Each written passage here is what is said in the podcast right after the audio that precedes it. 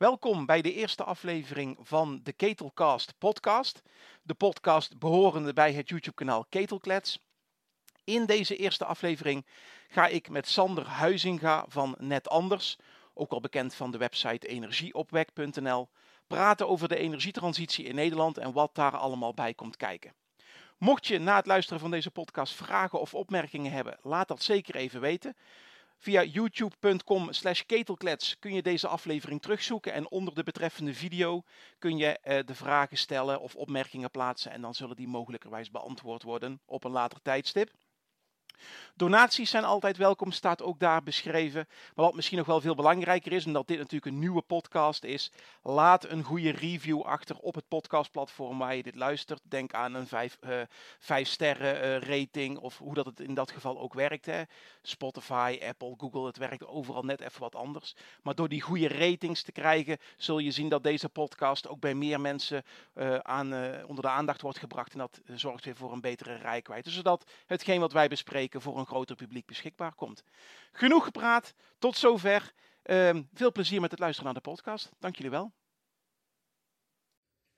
Vandaag een iets andere insteek van deze video. Uh, normaliter ben ik altijd aan het woord, maar het leek me wel leuk om eens iemand aan het woord te laten die er wat meer kijk op heeft dan ik. Tegenover mij zit Sander Huizinga, uh, oprichter van uh, energieopwek.nl.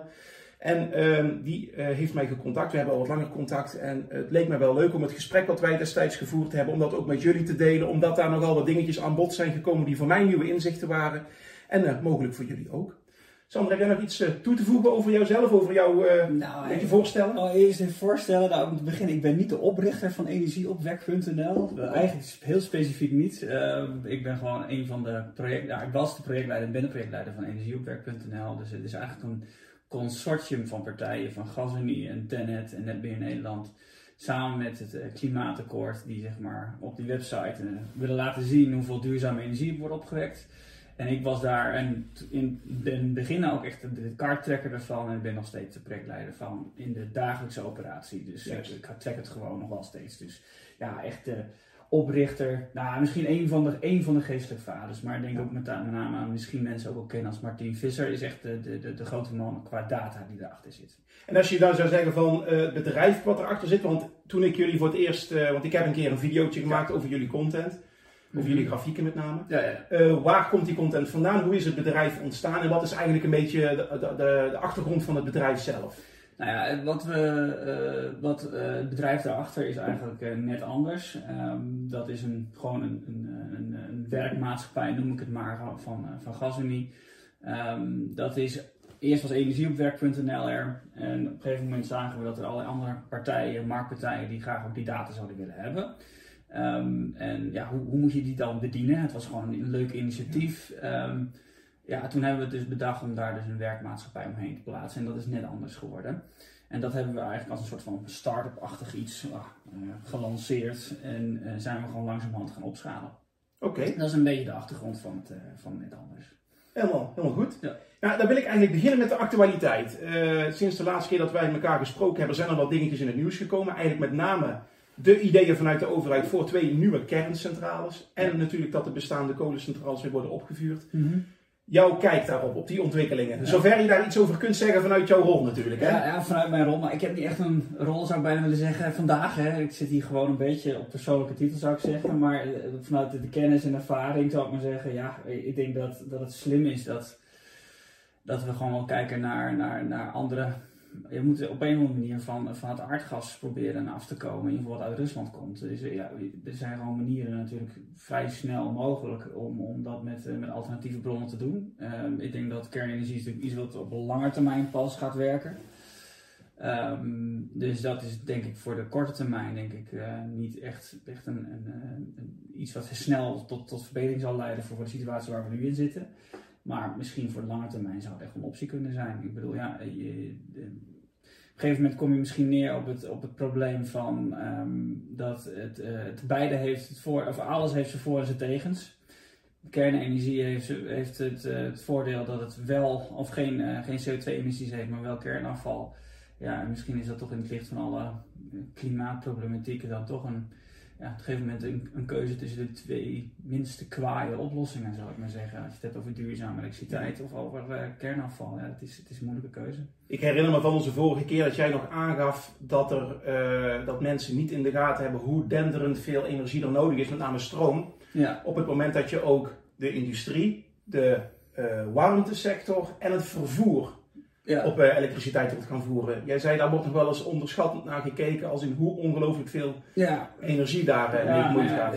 Kijk je naar bijvoorbeeld elektriciteit, als je gewoon naar de finale energieverbruik pakt van Nederland, dan is volgens mij elektriciteit is ongeveer 20 procent.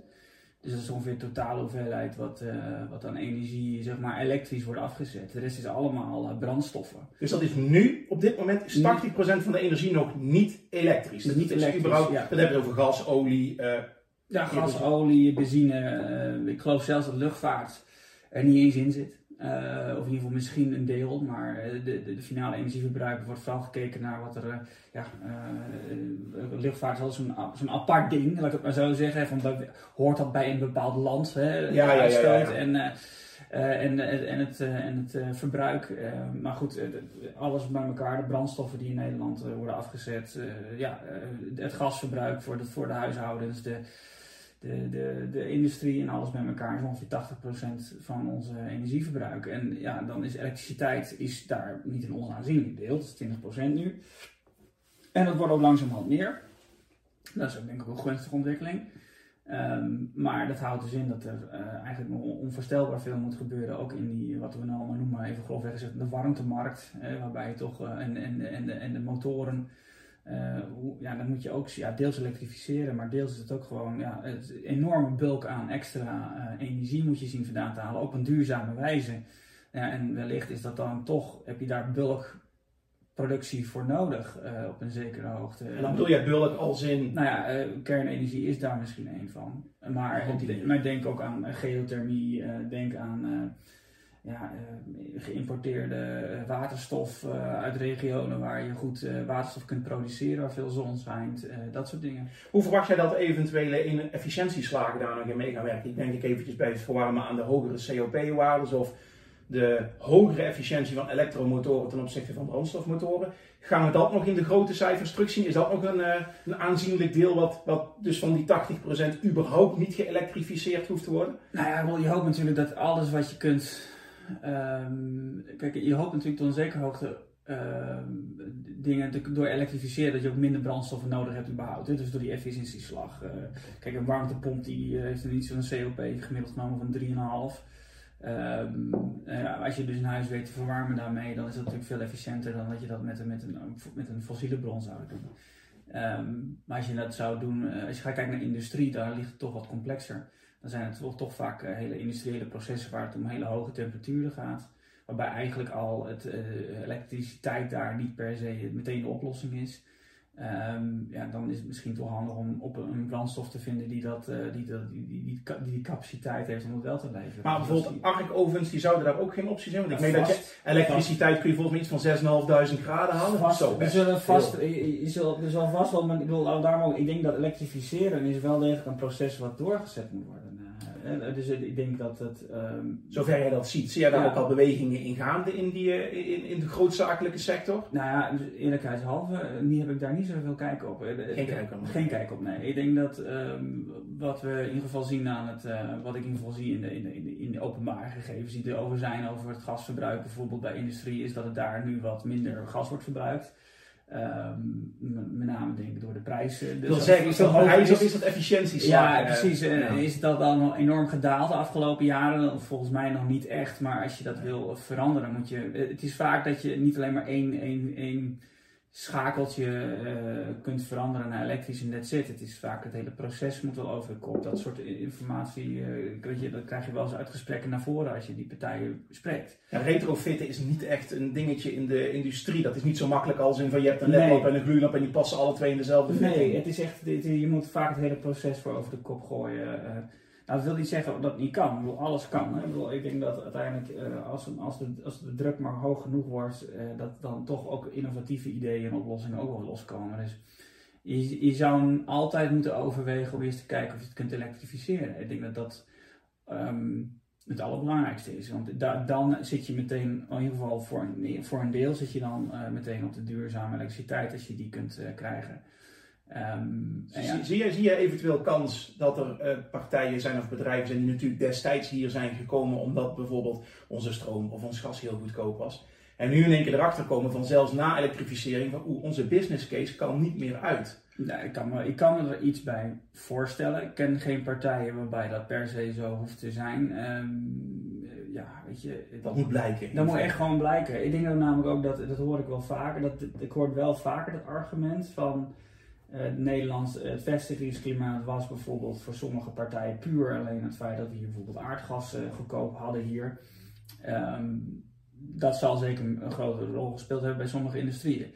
Echter, Nederland is ook een rivierdeltaland. Uh, dus het is ook een land wat toeval, toevallig, maar ook alle grote rivieren zo'n beetje in Europa hier uitkomen. Dus het is ook om andere redenen bijvoorbeeld een logische plek om uh, grote industrieën te hebben die dat aan wal vaak ook nog weer allerlei andere spullen, goederen moeten hebben om het te converteren naar producten en halffabrikaten die we nodig ja, hebben. Aanvoer, aanvoer als afvoer naar het achterland. Ja, precies. Dus, dus of het uh, energie, zeker was natuurlijk zeer gunstig. Je zou kunnen zeggen, maar ja, en, je ziet eigenlijk dat alle grote industrieën en steden in de wereld zitten aan havengebieden. En niet iedereen heeft diezelfde uitgangspositie dat er ook nog eens een keer, in ieder geval in het verleden, zo'n grote gasbelje was. Ja. Dus het, ik denk dat het er zeker een reden is, maar zeker niet een, een, een reden om meteen dan maar meteen je biezen te pakken. Maar het kan zijn voor sommige industrieën die echt alleen maar gaan om energie, dat dat wellicht, uh, ja, uiteindelijk moet je ook maar zo bekijken, uh, sommige industrieën die hebben misschien heel veel elektriciteit nodig en als het uiteindelijk rondom de keerkringen op de planeet een stuk goedkoper wordt om te produceren, ja. dan, dan ergens anders. En het, het verslepen van de goederen als, als half- of eindfabrikaten richting Europa, Um, is dan toch nog goedkoper dan het in bulk in eerste instantie hier aan de, aan de kust afleveren en dan uh, het uh, converteren naar half eindfabrikaten. Ja, dan zal het gewoon gebeuren. En dat is ook niet per se ja. raar. Helder. Ja. De kolencentrales, had jij, want die hadden we net al eventjes genoemd. Hè? We zijn ja. met die kerncentrales begonnen, kolencentrales. Uh, die worden nu hoger opgestookt, zoals ik het begrepen heb althans, dan dat het in eerste instantie vanuit de regering was beoogd. Puur omdat we willen voorkomen dat we een tekort krijgen aan energie. Ja. Um, mening, inzicht over die ontwikkeling? Ja, ik denk dat het logisch, dat het, wel, kijk, dit is maar waar je de grens legt, maar ja, hier dus typisch de afwegingen uh, klimaat versus uh, um, uh, ja, leveringszekerheid. ja, leveringszekerheid, maar ook gewoon, je hebt een oorlog in, in, in Oekraïne.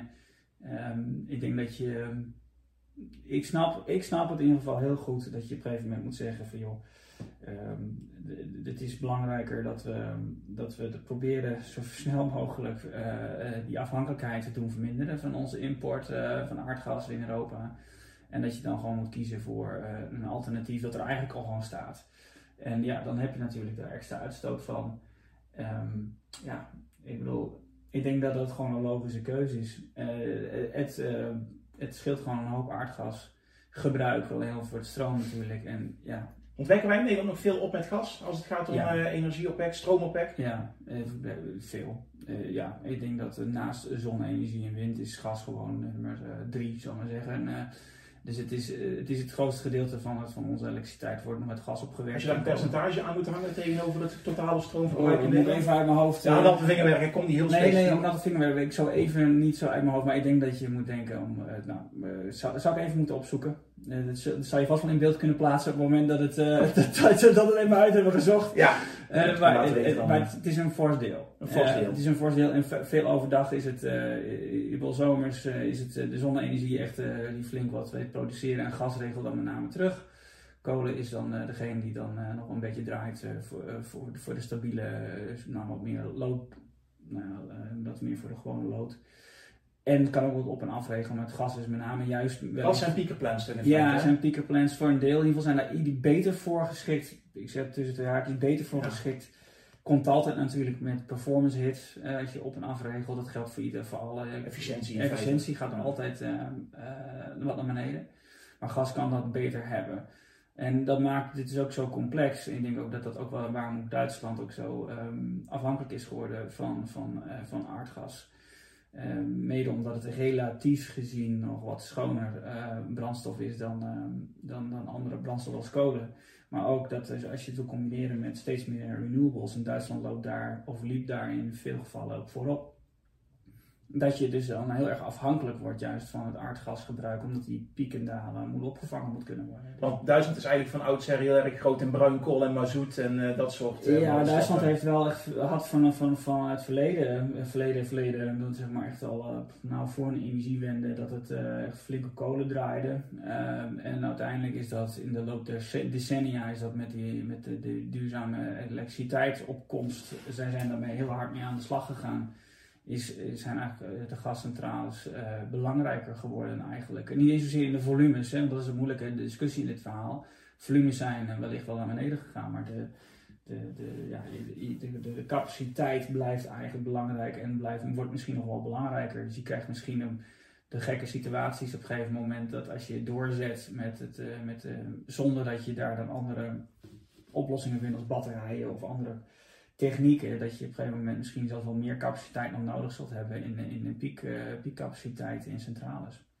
Om dat af te kunnen zetten Omdat, tegenover de dalen die je creëert met heel veel wind en zon. rigiditeit en als je steeds meer gaat verder gaat elektrificeren, dat is eigenlijk waar het op neerkomt. Hè. Doordat je gaat elektrificeren krijg je dus eigenlijk steeds meer de noodzaak tot meer capaciteit qua, qua installaties. Ze draaien alleen, uh, ja, en, uh, ze draaien alleen qua draaiuren dan, dus ligt niet vol lasten, dat lange niet. Uh, maar ja, de, de, de, pieklast wordt steeds hoger. En dat zul je dus wellicht op een gegeven moment zelfs nog wel centrales moeten gaan bijdraaien.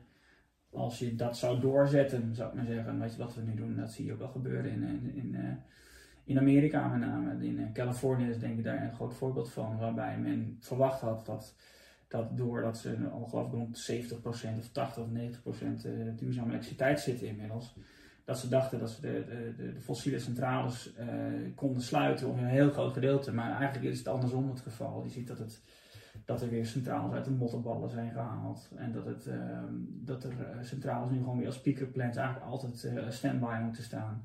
En ook dus, ja, en nooit, en misschien zelfs dat er nog meer bij moet. Dus, en dat is gewoon puur en alleen omdat we dus aan de kant van de eindconsumenten, want uiteindelijk mijn kanaal is eigenlijk voor de huiseigenaar, ja, eindconsumenten. Ja, ja er vindt aan hun kant geen buffering plaats. Dus mijn opwek van zonne-energie overdag, die wend ik s'nachts niet aan, omdat ik geen thuisaccu heb. Dus thuisaccu's of elektrische auto's die ook heen en weer kunnen met hun energie, dat zou eventueel wel stabilisering in... Uh... Ja, nou, al dat soort oplossingen die leiden tot het uh, niet... Kijk, de ongelijktijdigheid is een probleem dus uh, van je verbruik en, en, de opwek. Als je zonnepanelen thuis hebt, dan heb je met name overdag natuurlijk opwek, maar in de, in de winterperiode met name, dan heb je natuurlijk veel meer verbruik. En we doen alsof het netwerk een accu is, maar dat is het niet. Nee. Want dat is eigenlijk wat de salderingsregeling doet. Het is eigenlijk een virtuele accu waar geen vergoeding tegenover nee, staat. Nee, en, en, en het wordt natuurlijk op een gegeven moment ook uh, nou, bijna absurd, denk ik, dat je. Um, en weet je, absurd in de zin van, het, het, valt niet meer, dit model valt niet vol te houden. En dat weet ook iedereen wel. Hè. Het is, daar wordt ook voor gesorteerd natuurlijk. Er wordt ook voor gesorteerd. Het is ook niet zo dat ik daar iets nieuws zeg. Ik denk dat, dat ja, eh, op ook omdat iedereen tegelijkertijd zeg maar, het tekort heeft om aan te vullen, is het ook niet een kwestie van een beetje stuifjes wisselen meer. Want je zit tegen die seizoenen te kijken. Je zit echt tegen de, seizoenen in, tegen de seizoenen in te werken. Dus dan op een gegeven moment lukt het niet meer. en ook zeker vanuit emissies, hè, dan wordt het ook een probleem. Want ja, in de zomer, ik zou je kunnen voorstellen, dat je een soort van overschot aan duurzame elektriciteit. En in de winter dan, uh, dan verbruik je het, zeg maar. en dan kom je weer op nul uit, zo gezegd. Zo'n mooie sinuscurve krijg je. Maar, in de, maar als het gaat om CO2-emissies, ja, in de zomer is het wel zo dat je dan geen CO2 uh, eh, uitstoot. Of ja, je stoot niks uit. Maar in de winter stoot je het wel uit. Dus je krijgt een soort van, ja, uh, het is niet zo dat energie neutraal, zo gezegd, hetzelfde is als CO2. Over een jaar bezien, zeg maar. Ja, over een jaar bezien is het geen CO2-neutraal. Nee, dat wil je wel. Dat wil je eigenlijk wel. En dat komt met name dus doordat je toch uiteindelijk met z'n allen toch op die, op die fossiele backup zit. Um, Denk je dat het heel veel zou doen als mensen massaal thuis accu's zouden gaan plaatsen? Stel, daar komt een subsidieregeling voor. En die kunnen voor een, eh, voor een, nou, zeg maar een vergelijkbare investering als je zonnepanelen thuis geplaatst worden. En mensen zouden dat in gelijke aantallen doen als wat je nu met zonnepanelen ziet. Is dat iets wat je zou zien, landelijk gezien, in de, in de curve. Het is in ieder geval een stap vooruit. Ja, het is, in ieder geval een stap vooruit. Je ziet het in ieder geval in, in andere landen waar de solderingsregeling eraf is, dat het daar in ieder geval al wel effect heeft. Let wel, dit is moeilijk, want Nederland heeft inmiddels loopt bijna voorop aan het aantal geïnstalleerde zonnepanelen per inwoner.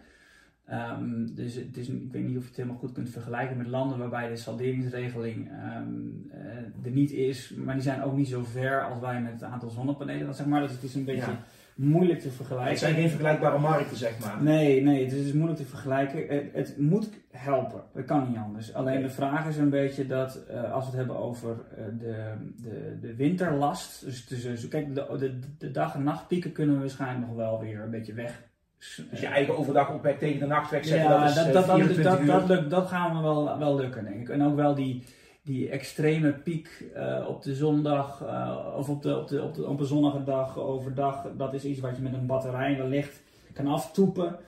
Um, misschien moeten we ook gewoon accepteren dat een gedeelte van onze opwek in, wordt afgetopt in de middag. Ik denk dat dat um, um, soms gewoon erbij hoort.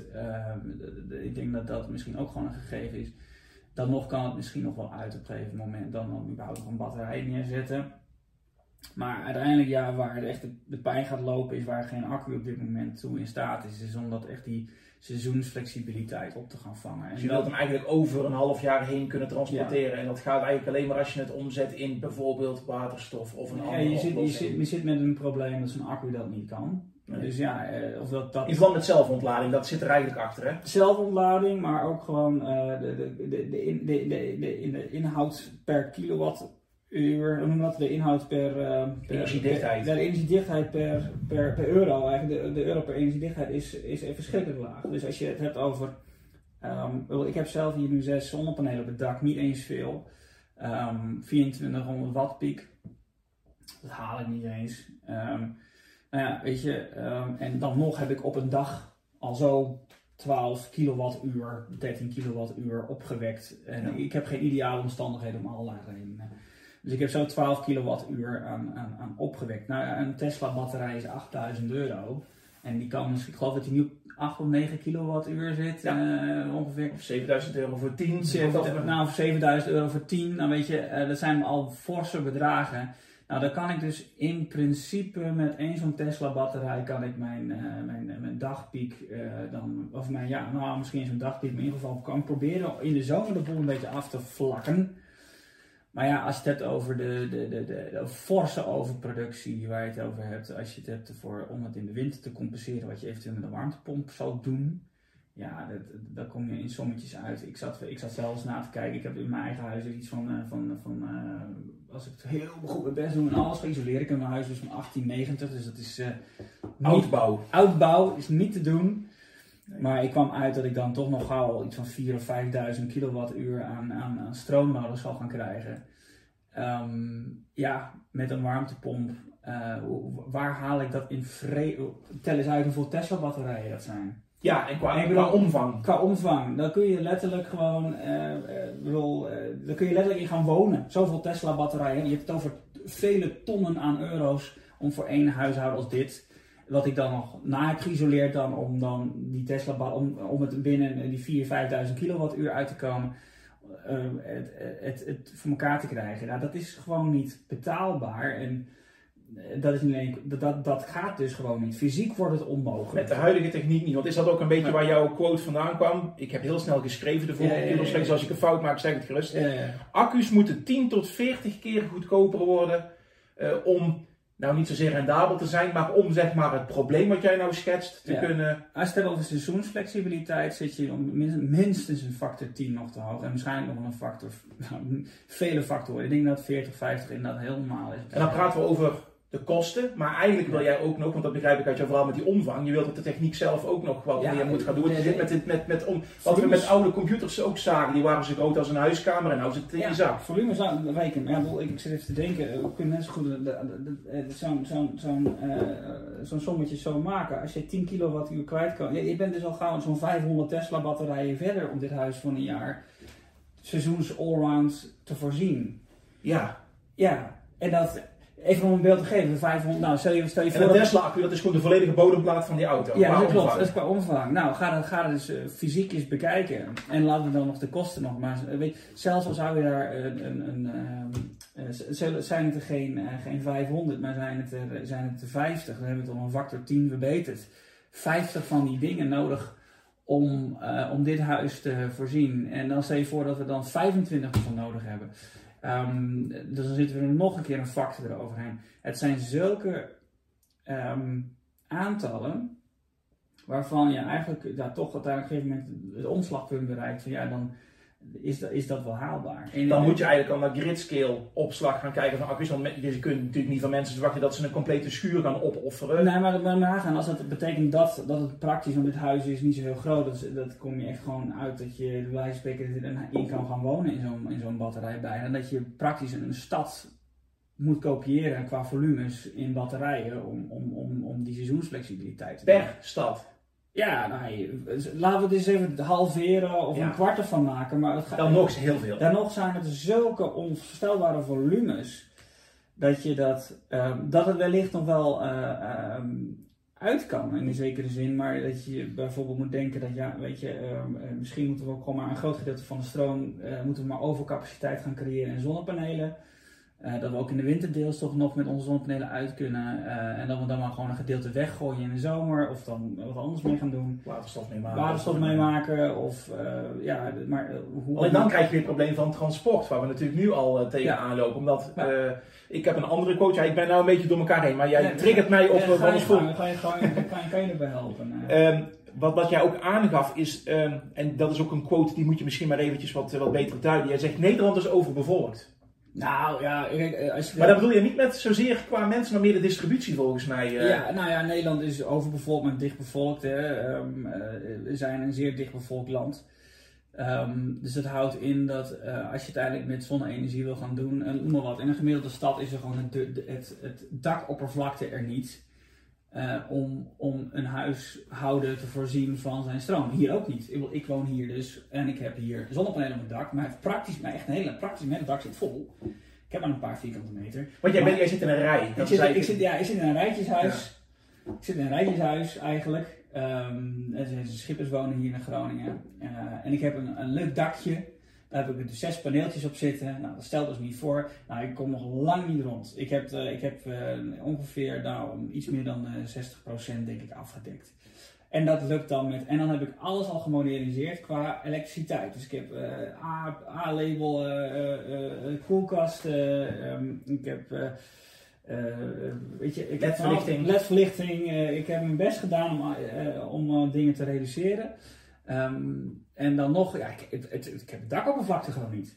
En dat is hier met een rijtjeswoning al het geval. Laat staan als we dat een groot gedeelte daarmee doen met dichtbevolkt. Maar ja, een groot gedeelte in de stad, mensen delen daar een dak wel met z'n tienen. We bedoel, ja, allemaal in een, VVE. VVE, je hebt één dak daarboven en daarna heb je misschien wel al honderd appartementen daaronder. Ja, dat dus, dus het... Um, uh, en dan hebben we natuurlijk Nederland aan zich, is natuurlijk ook redelijk dicht bevolkt, gewoon uh, überhaupt. We hebben, we hebben natuur, we hebben landbouw. Um, uiteindelijk, ja, hoe, hoe wil je dat gaan doen met, met alleen zonne-energie? Laat ik het zo zeggen. Ja. Het kan misschien wel duurzaam, maar dan moet je denken aan geothermie of, uh, of andere manieren. Um, windenergie natuurlijk. Uh, maar je zult, ja, het, het, het, het, Nederland is een zeer dichtbevolkt land. En dat houdt in dat je niet kunt verlangen, denk ik, dat we dat allemaal binnen de eigen landsgrenzen uh, kunnen opwekken. Omdat wij we hebben niet net zoals de VS gewoon een compleet middelstuk van een ja, land waar heel veel zoninstraling is. Daar woont feitelijk niemand, windenergie staat niemand in de weg. Ja, klopt. En we hebben een paar dingen die zijn vertellen voor ons. We hebben een stukje Noordzee tot onze beschikking. Nou, dat, uh, als we daar dan iets voor willen ik bedoel, dat gaat dan ook ten koste van iets. Hè? Dat gaat dan weer ten koste van, van, van, van, de, van, van, van de nou ja, misschien wel van, van, van de natuur daar, want dat is ook natuur uiteindelijk natuurlijk toch. Um, uiteindelijk gaat, heb je dat oppervlakte nodig om die zonne-energie en die windenergie neer te zetten. En, en, dan is Nederland met zijn, met zijn bevolkingsaantallen, zul je waarschijnlijk altijd een scenario hebben dat je moet importeren. Uh, dat, en uh, dat, of wellicht zou het lukken, ja, dan moet je echt zeer rigoureus uh, gaan, gaan ehm, gaan, gaan snijden in, in het energieverbruik. Of je moet gaan denken nou, toch aan kernenergie of aan geothermie op een of andere manier. Er zijn al laatste, de laatste weken nog zag ik nog wat interessante technieken voorbij komen. Dat, dat we nog dieper zouden kunnen gaan met het bouwen. Met, met Want geothermie is iets wat we in Nederland eigenlijk niet toepassen. Dat was ook een van mijn vragen die ik had staan. Ik, ik, ik, ben daar zelf altijd heel erg uh, fan van, om de simpele reden dat ja, in feite heel plat geslagen grond. Ja, kilometer naar beneden 35 graden erbij. Dus ja. 2 kilometer 70 graden, nou enzovoort. Ja. Je kunt er een turbine mee aansturen, je kunt er met een warmtepomp, je kunt er uh, elektriciteit mee maken, je kunt er ook warmte mee maken. Alleen warmte laat zich niet heel lekker transporteren over langere afstand. Ja. Is dat voor Nederland uh, iets wat interessant is? Ik, ik, zeg altijd van, we hebben zulke mooie bedrijven in de petrochemie bijvoorbeeld, een, een, een Shell, en noem ze maar op, die boren eigenlijk al in het bloed hebben zitten. Je ziet dat in Nederland in ieder geval de historie is dat... Um, we hebben de, de, de, geologie op veel plekken in Nederland dat er in principe uh, al met bestaande technieken uh, relatief veel uh, warmte uit de grond ontrokken kan worden. Dus het kan. Er zijn alleen bijvoorbeeld hier in, in, in de toevallige regio, regio Groningen waar we nu zitten, zie je dat er ook projecten zijn gesneuveld. met name ook omdat het hier al aardbevingsdossier was en dat men zei van joh, het, er is een kans nooit uit te sluiten dat, het ook, uh, dat er misschien eh, iets van aardbevingen kunnen ontstaan door, door uh, geothermie. Um, al zijn die kansen heel erg klein, maar als je dat dan ook nog eens doet in een gebied waarbij al zo getroffen is, is dat misschien niet zo slim. Voor de publieke perceptie. Voor de publieke, ja. Nou ja, ik denk ook dat het wel hier in deze omgeving nog niet de eerste plek is zou zouden moeten zijn waarbij je moet beginnen. Wat uh, geldt, gelden die aardbevingsrisico's ook wanneer je gebruik maakt van een closed loop? In plaats van dat je een één put in een andere put uit. De, zover ik het weet, laat ik het zo zeggen, um, ik, de dingen die ik heb gelezen erover zeggen dat dat inderdaad het risico een stuk moet verminderen. Um, maar ja, je bent altijd aan het grond aan het roeren. Ja, ik bedoel, je, doet je doet iets, dus het is niet uit te sluiten. Zo moet je het maar zien. Maar het geldt eigenlijk praktisch voor alles. Uh, wat je ook doet, heeft consequenties. Ja. Maar ik denk dat, dat um, er zijn wel steeds meer technieken. De, ik geloof dat plasma bits, bijvoorbeeld eentje die ik laatst voorbij zag komen Kijk, als je, als je met mijn achtergrond op YouTube zit, krijg je natuurlijk allemaal van die laatste technieken te zien, waarvan je nog niet eens weet of het uh, goed gaat komen. Maar daar zie je in ieder geval wel dat er uh, men toch steeds meer in staat is om zo diep te gaan dat het eigenlijk niet meer uitmaakt waar je ook in de wereld bent. Dat je het eigenlijk zou moeten kunnen boren en aanboren tot een temperatuursniveau dat je daar meteen een turbine op kan zetten. Nou, ook dat zijn allemaal trajecten van zoveel jaar nog weg. Hè? Dat is, als je het hebt over snel dan moet je het echt denken, toch alweer, als ik het goed begrepen heb, 10 of 15 jaar voordat je dat echt een keer zo'n project gerealiseerd hebt. Uh, Daar zit ook zo'n lange doorlooptijd aan. Nou ja, het kan sneller als je het hebt over bestaande technieken, maar de, de, de, de, ja, de, de uh, laten we zo zeggen, nieuwe innovaties qua techniek, voordat het commercieel operationeel is, moet je altijd denken tussen de 10 en de 15 jaar. Dat is heel gebruikelijk in, de, in, de, in, in, in, in, in, in ja, nieuwe technieken in de energiesector. Het zijn in feite grotere infrastructurele projecten. In ja, je moet zoveel dingen nog uitzoeken. Je moet zoveel dingen nog. Uh, soms zijn het vergunningen. Vaak heb je dingen die, als je met nieuwe technieken komt, dat de vergunningen er ook niet voor zijn. Dat de overheid nieuwe regelgeving voor moet bedenken. Uh, nee, dan moet allemaal. Uh, ja, dat is, het is soms heel erg lastig. Om, als, je, als je dat, dat soort dingen wil verkorten, dan zou je eigenlijk als overheid. Um, uh, ja, uh, soms moeten durven te falen met dit soort onderwerpen. Alleen dat ligt tegenwoordig heel gevoelig. Over een regeerperiode heen? Ja, over een regeerperiode heen. Dat je zegt, joh, we gaan gewoon dingen proberen en weten zeker dat het misgaat. Ik bedoel, dat, dat met, met, met, je, gaat vijf technieken proberen en een paar gaan er mis. Is eigenlijk met geothermie standaard. Hè? Je weet pas dat je put werkt als je weet dat je put werkt. Ik bedoel, ja. je zult er waarschijnlijk meerdere boringen moeten doen die hartstikke duur zijn eer dat je iets hebt wat werkt. Kijk, en het, het, voor mij was het zo dat het uh, tot, tot voor kort in ieder geval, uh, hebben we wel eens, uh, heb ik in ieder geval wel projecten gezien of initiatieven gezien die uiteindelijk zijn gestopt omdat gewoon de business case niet rondgerekend kon worden. Ja. Maar dat is nu met de huidige situatie natuurlijk echt in één klap veranderd. Ik kan dat de prijzen gewoon zo... zijn nu zo hoog dat er van alles nu wel mogelijk zijn. Ja, dus ik, ik denk dat, maar goed, uh, kortom waar we eigenlijk mee begonnen. Ja, ik denk dat, dat elke initiatief die we uiteindelijk toe zal leiden dat we nog proberen binnen de landsgrens te houden, uh, is natuurlijk denk ik goed om te doen. We zijn het ook als Nederland gewend. Hè. Eigenlijk tot voor kort waren we energie positief, zeg maar, vanwege het Groningen gas. Hè. Exporteerden. We exporteerden, dus we halen nooit ook maar enigszins een, ik zou bijna zeggen, uh, we hebben wellicht Uh, we zijn een beetje, een beetje uh, verwend geweest met ook, ook in het geopolitieke spel. Dat we daar ook, nou, dat we daar gewoon eigenlijk altijd uh, nou, geen, geen discussies over hadden. We werden ook een beetje buiten schot gehouden omdat we zelf voorzien ja, waren in onze eigen ja, energiebehoeften. Klopt, we hadden onze eigen energie ehm, en we konden nog exporteren ook. verdienen daar een behoorlijke straks centen mee, um, ook voor de Nederlandse staat. Um, dat sowieso is natuurlijk weggevallen. Uh, en het, het, kost dus nu geld. Hè. Dat is, eigenlijk gaat het twee kanten. Gaat het, gaat het zeg maar van de ene kant van de balans. Ik geloof dat de, de, de, inkomsten zijn wel eens tussen de 10 en de 15 miljard euro geweest per jaar voor de Nederland. Ja. En dat is in één keer, op een gegeven moment is dat helemaal opgedroogd nu per jaar. En dan zitten we nu in een andere kant gaan we op uh, van dat we 5 miljard, 10 miljard moeten per, importeren per jaar. LNG moet geïmporteerd nou worden en andere... Dat je enorm veel gas moet gaan importeren ergens anders. Nou, en dat is de delta daartussen van plus, nou even conservatief gezegd, 10 miljard naar min 10 of min, min 5.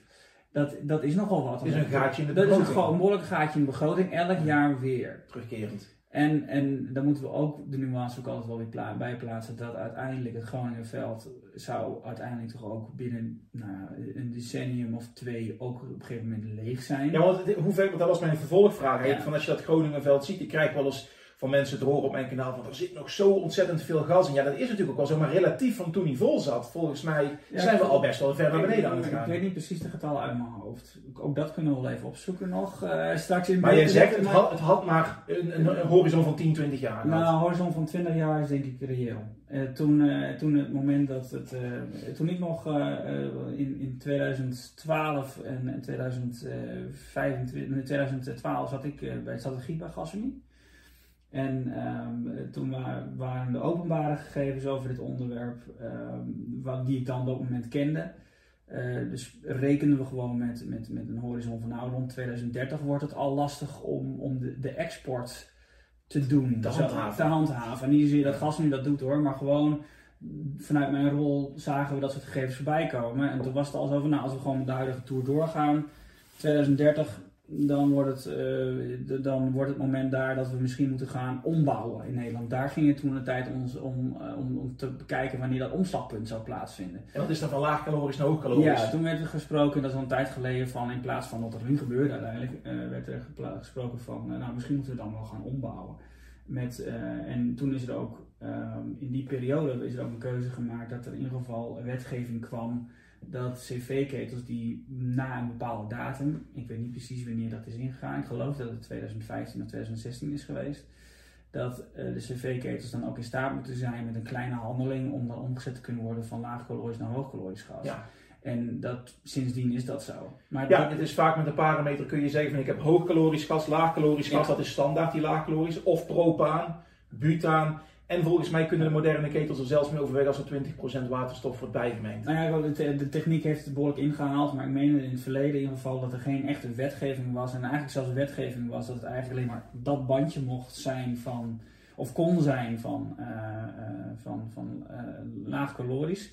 En dat is in, volgens mij in rond 2015, 2016 is dat is de regelgeving zo aangepast op voorbereiding dat we ergens in 2030 een start moesten maken om te gaan ombouwen. Want we wilden dat punt eigenlijk volgens mij al eerder. Ik meen me te herinneren een aantal jaren terug dat ze zeiden we gaan de stap maken van laagkalorisch naar hoogkalorisch gas, gewoon ook richting de huishoudens. Maar dat is toen niet doorgegaan en weer een keertje teruggedraaid. Nou dat, op een gegeven moment kreeg je natuurlijk de, de aardbevingen. En, uh, of eigenlijk die hadden natuurlijk al lange tijd. Maar dat je um, uh, nu, ja, doordat we natuurlijk minder verbruikten per jaar, heb je natuurlijk langer de tijd om, uh, om over te stappen, zou ik maar zeggen.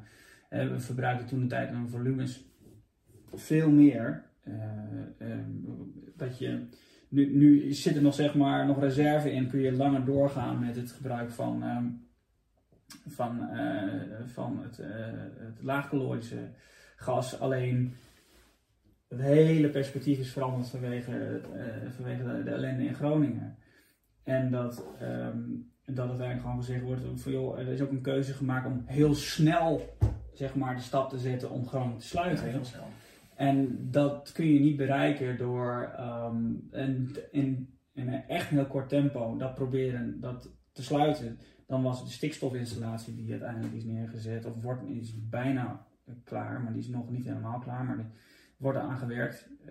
was die stikstofinstallatie was nodig om uh, om dat zo snel mogelijk te kunnen doen. Want in feite haalde je het aanbod weg, terwijl de vraag in feite bleef tot op zekere Ja, de vraag, nou ja, de vraag bleef. Kijk, en, en het ombouwen zou uh, wellicht pas in normale omstandigheden in 2030 heel rustig aan beginnen. Ja. En weet je, gewoon stapje voor stapje, regiootje voor regiootje, zou je gewoon zeggen, nou, um, regio, ik noem maar wat, uh, Groningen gaat als eerste af van, van het laaggeloze gas.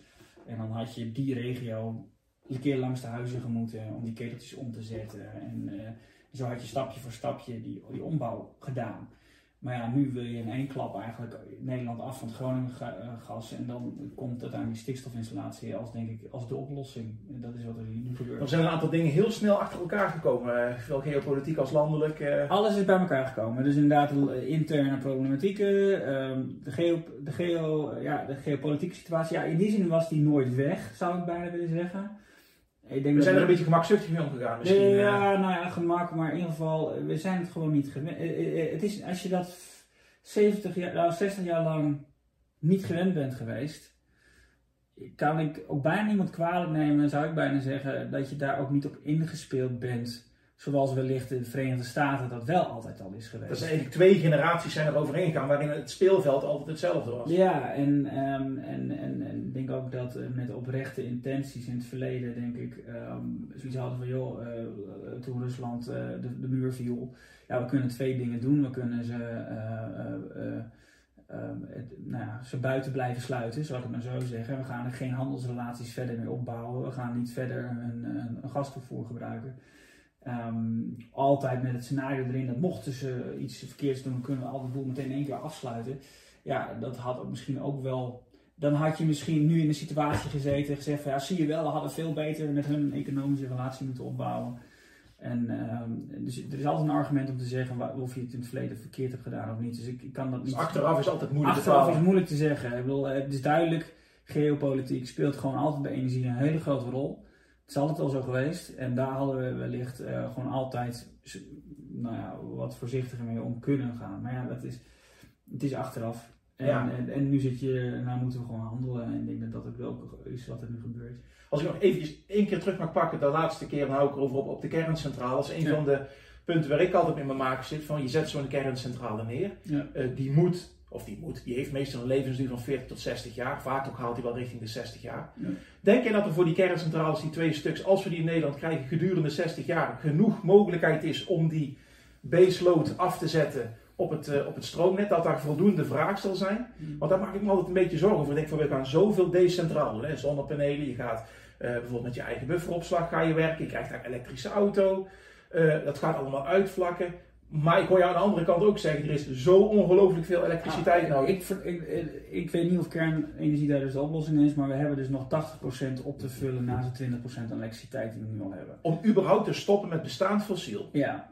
En, en natuurlijk, en dat is huishoudens plus industrie. Dat zit dus in het huizen houden ze in. Dat is gewoon alles wat we nog aan, aan gasverbruik hebben. Het is het industriedeel. Het zit ook op de brandstoffendeel in voor, voor auto's. Um, ergens zal er een baseload zijn die je nodig hebt. En daar zou technisch bekeken, buiten de politieke discussie, zou de kernenergie daarbij kunnen helpen om die volumes te leveren die je nodig hebt. Maar ja, weet je, misschien zijn de andere oplossingen daar wel veel beter in. Dat, dat, eh, dat je toch al, nou ja... Um, geothermie is al genoemd. Geothermie is al genoemd, of dat je gaat voor, uh, dat je, want het, het gaat heel hard met de hoeveelheid zonne-energie op dit moment. Krijgen straks denk ik heel snel al grote overschotten die we niet meer weg kunnen, kwijt kunnen. Dus zelfs al zouden we de de, de, en dat is denk ik een stap die nu al, natuurlijk al knellend wordt. Hè. De hoogspanningen zitten helemaal al vol en de regionalisering, eh, regionale netten hebben ook daar last van. Het is eigenlijk een luxe positie. Is je hebt in die zin een overproductie al her en der. En, en, maar als je dat allemaal, dan heb je lokale congestie.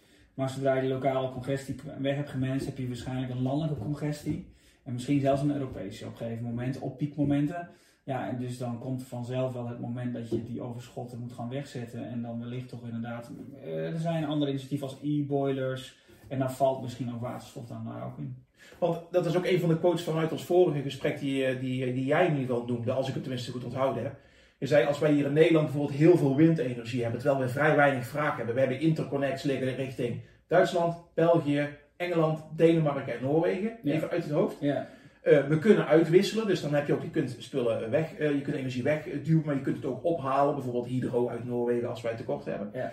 Maar toen gaf je aan van ja, maar het probleem is meer als het hier hard waait, waait het naar alle waarschijnlijkheid in Engeland ook hard en in Duitsland ook. Ja, we krijgen dat in ieder geval te horen van partijen die zeggen van, we hadden wel eens dat, um, we, uh, met, net anders, dat er, um, dat je partijen die uh, Nederland wel een prima proxy vonden voor de rest van Europa voor qua wind aan energieaanbod. In de rest van Europa bedoelen we dan even dit geval mee uh, bijvoorbeeld het, onze directe omgeving. Directe omgeving, ja. Uh, dus er zit een.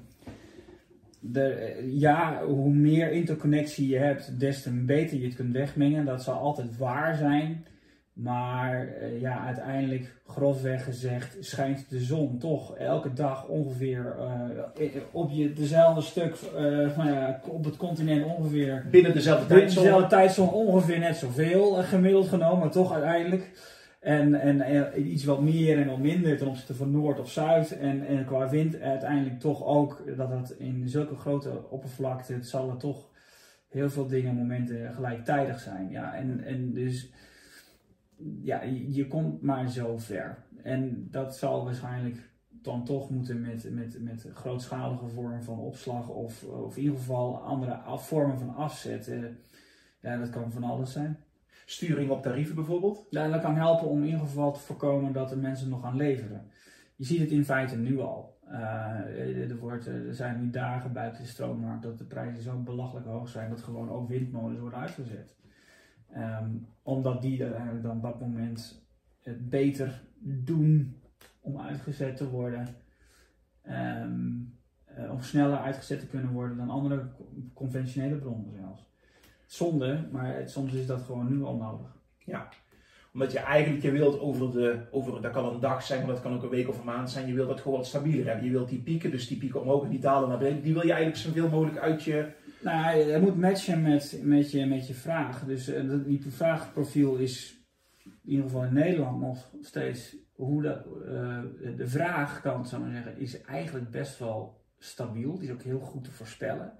We zitten met z'n allen, toch gemiddeld genomen, allemaal tegelijkertijd de, uh, stappen ongeveer, ongeveer in dezelfde periode uit bed. We gaan allemaal ongeveer in dezelfde periode naar bed, naar bed. we, we we gaan allemaal ongeveer naar hetzelfde moment naar het kantoor. We gaan allemaal ongeveer naar hetzelfde moment. Dat zijn die duidelijke dagelijkse pieken en dalen ja, die je, je, je hebt een heel duidelijk profiel. En uh, die, die uh, ik geloof dat uh, sommigen die mij wel eens dat vertellen, dat je voor 95% nauwkeurig kunt voorspellen wat de vraag is. Dus het is heel, heel duidelijk voor te voorspellen op dit moment wat ons gedrag is. Is het dan zo dat je met tarieven in staat bent om dat gedrag aan te passen in plaats van het aanbod. En tot nu toe, wat ik in ieder geval heb gezien in de data, is dat vooral het aanbod dan verandert. Dus dat inderdaad dan toch dat het zo gierend hoog wordt, de kostprijs, dat je er geld op toe krijgt om, om maar niet te leveren, eigenlijk zeg maar. Uh, dat dat dan bijna ook altijd dat de oplossing is. Dus de Nederlander laat zich qua gedrag moeilijk sturen, tenzij dat er een financieel. Nou, dan ga jij eerder, dan ga jij op basis van de stroomprijs een uur eerder naar huis, bijvoorbeeld. Of, ja. uh, of van je werk. Of uh, kies je ervoor om, um, om hele fabrieksprocessen stop te zetten, wat um, toch in veel gevallen eigenlijk gewoon niet te doen is. Ehm, de, de, de is er wel zoveel flexibiliteit in, het, in, de, in, de, in de vraagkant. Natuurlijk, hè, er zijn goede voorbeelden hè, van partijen die dat dus doen. Hè, die, die uh, um, uh, dienstverlening hebben en dan bijvoorbeeld uh, van uh, tuinders vragen om de lampen of aan of uit te zetten of minder lampen aan of uit te zetten op basis van de stroomprijs. Dat gebeurt. En daar is dus, er is dus wel wat te vinden. Hè. Er, is, er is ook een, een business case om dat te doen.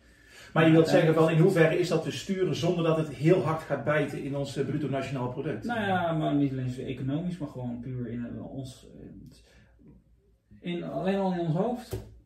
Um, zou jij bezig willen zijn in jouw hoofd om te kijken naar de stroomprijs, om je gedrag daarop aan te passen? Ik wil, even puur... Het, introduceert een hoop stress. Het introduceert een hoop stress, denk ik. Uh, ja, je, kent, je kent een concrete voorbeeld uit Engeland al, waarbij je gewoon ziet dat uh, gezinnen die uh, heel erg weinig geld hebben, dus die in energiearmoede leven, ja. die hebben een, een, een smartcard, een pasje in hun gas en in hun stroommeter zitten. En die moeten dat dan voor een tientje laten ze dat opwaarderen bij het tankstation.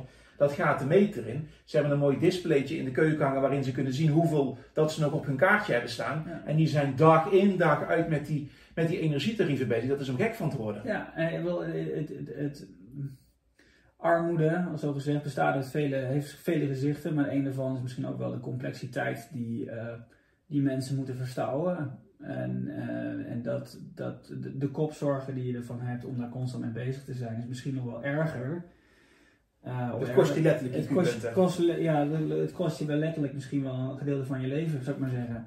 Gewoon, Nog erger, ja. ja. Gewoon qua, qua denken, qua complexiteit, qua, qua uh, je bent uh, moet het zo'n prio hebben in jouw leven? Ik denk voor heel veel mensen niet. niet. Nee, ik denk dat het ook echt belastend is als je dat zou. Dus ik, ik, vraag me wel eens af. Dus dat zijn um, um, er zijn in ieder geval experimenten al heel lang. Dat is wel grappig. Er zijn, er zijn projecten die we uh, als uh, die bij GasUnie in het verleden, echt ik al 10, 15 jaar, nou, bijna 10 jaar geleden gedraaid hebben. met een wijk waarin men al smart grids deden. Dat was nog in het, voor de tijd dat dat eigenlijk een ding was, maar waar men toen al dacht van nou, er komt een tijdperk dat we dat nodig hebben. En er zijn allerlei experimenten geweest en toch bleek dat um, toen al dat het, het, het, uh, het, ondanks dat er financiële incentives tegenover stonden, dat uh, het, het op de klok leven, zo gezegd, of op de, op, de, op, de, op de meter leven, dat dat iets is wat mensen niet volhouden. En dat gaat in tegen je gevoel van vrijheid. Ja, vrijheid, maar je bent met dingen bezig. Wat is dat? Is dat nou waar het leven om draait, zou ik maar zeggen? Is dat, het neemt een center point in je leven in. Ja, uh, dus ik denk dat. Denk dat dat. Uh, en dan krijg je dus een soort van onderscheid natuurlijk ook tussen mensen die het kunnen veroorloven om dat gewoon weg te betalen. Dus, uh, en, en, die kopen het gewoon af. Die kopen het gewoon af en die zijn van het gezeik af en hebben dan ook meer hoofd, minder hoofd- en kopzorgen. En, uh, en, een groep mensen die dat gewoon niet kunnen veroorloven. En die zijn vaak ook nog eens de mensen die in de meeste nou, toch in meerdere gevallen daar vaak misschien toch ook al gevoeliger voor zijn. Dus het is, ik, nou, ik denk niet dat het, uh, dat een gunstige ontwikkeling is. De techniek zal hierin kunnen helpen. Dus ik noem maar wat, er zijn slimme aanpakken. Noem maar wat, als je zeker weet dat je morgen je auto pas weer om 8 of 9 uur nodig hebt. En je zet hem nu aan de lader en je wilt gewoon dat hij vol is om morgen om 8 of 9 uur, kun je natuurlijk wel uh, dat systeem dan vragen van nou ja, dat ding is in een uur vol. Um, plan maar in ergens tussen uh, nu en morgen 8 uur dat hij vol zit. Ja. Kijk, er zijn dus wel manieren voor om die flexibiliteit wel te vinden voor een deel. En ja, um, maar daar, daar, ook daar weer zie je natuurlijk de ongelofelijke gelijktijdigheid die opkomt in die accu's. Ik bedoel, in, in auto's, zei iedereen niet iedereen, maar gemiddeld genomen op de bulk. Ja, iedereen rijdt om en nabij in hetzelfde tijdsblok naar huis of rijdt over de weg. Um, je, de, en, en het idee dat je dat dan zou tariveren, uh, ook in het, naar steden toe of zo, dat je een soort van rekeningrijen in zou gaan voeren, zodat je mensen, nou, zeg maar, de minder, want dat is, eigenlijk gecombineerd, dat je zegt van nou, je maakt het duur op sommige momenten om te kunnen rijden, dus dan staan die, staan die auto's op verschillende momenten stil, waardoor je dus misschien meer gelijkmatige dekking hebt van, die, van het opladen. Ja, het betekent toch ook weer, wie raak je daarmee? ja, het zijn juist de mensen die geen keuze hebben om dan toch op zo'n ongunstig tijdstip dan uiteindelijk toch in de stad te moeten zijn. Dus en een stilstaande auto hangt natuurlijk niet per se aan de laadpaal. En als die al aan de laadpaal hangt, is het niet zeker dat hij ook aan het laden is, want misschien is die al vol. Ja, eh, er zijn zoveel redenen. Ik zie het toch al voor me. Ik heb hier dus een, een, straat hier, uh, een rijtje, ja, het is toch gewoon een, een, een, een, een, een, ehm, ja, een, een straatje van niks.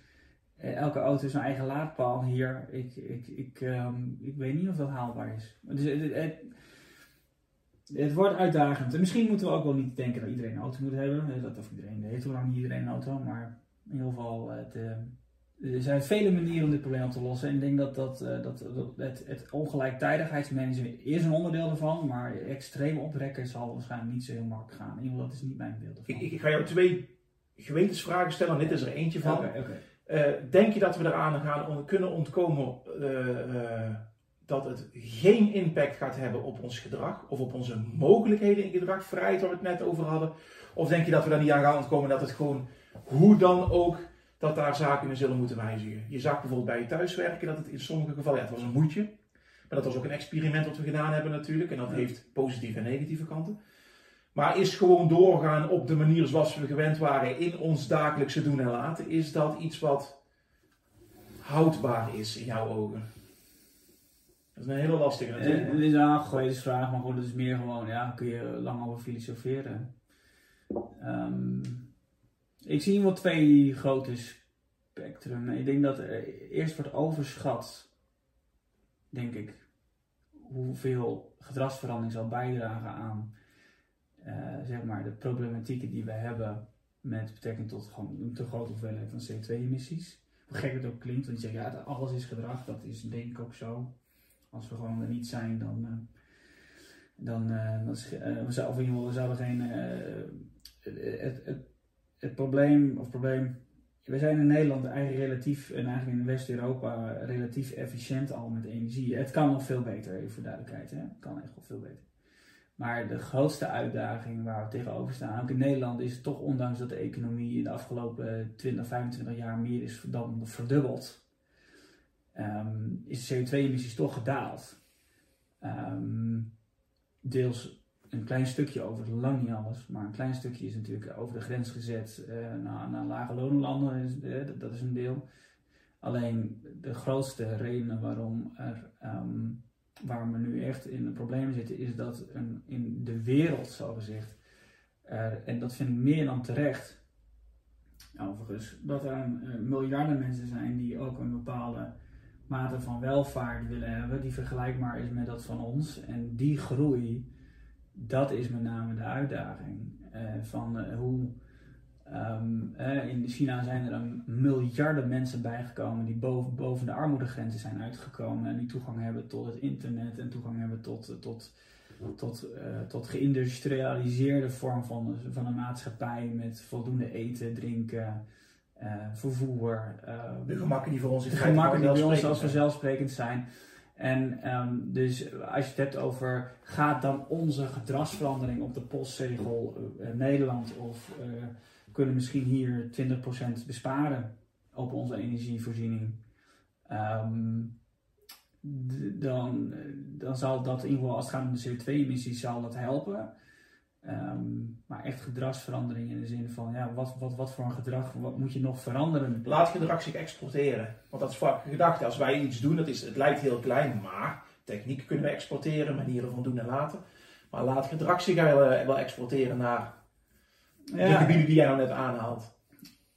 Tot nu toe niet. Laat ik wel zeggen, nou, tot nu toe ook wel. Eigenlijk, ja, het is maar ook weer hoe je het bekijkt.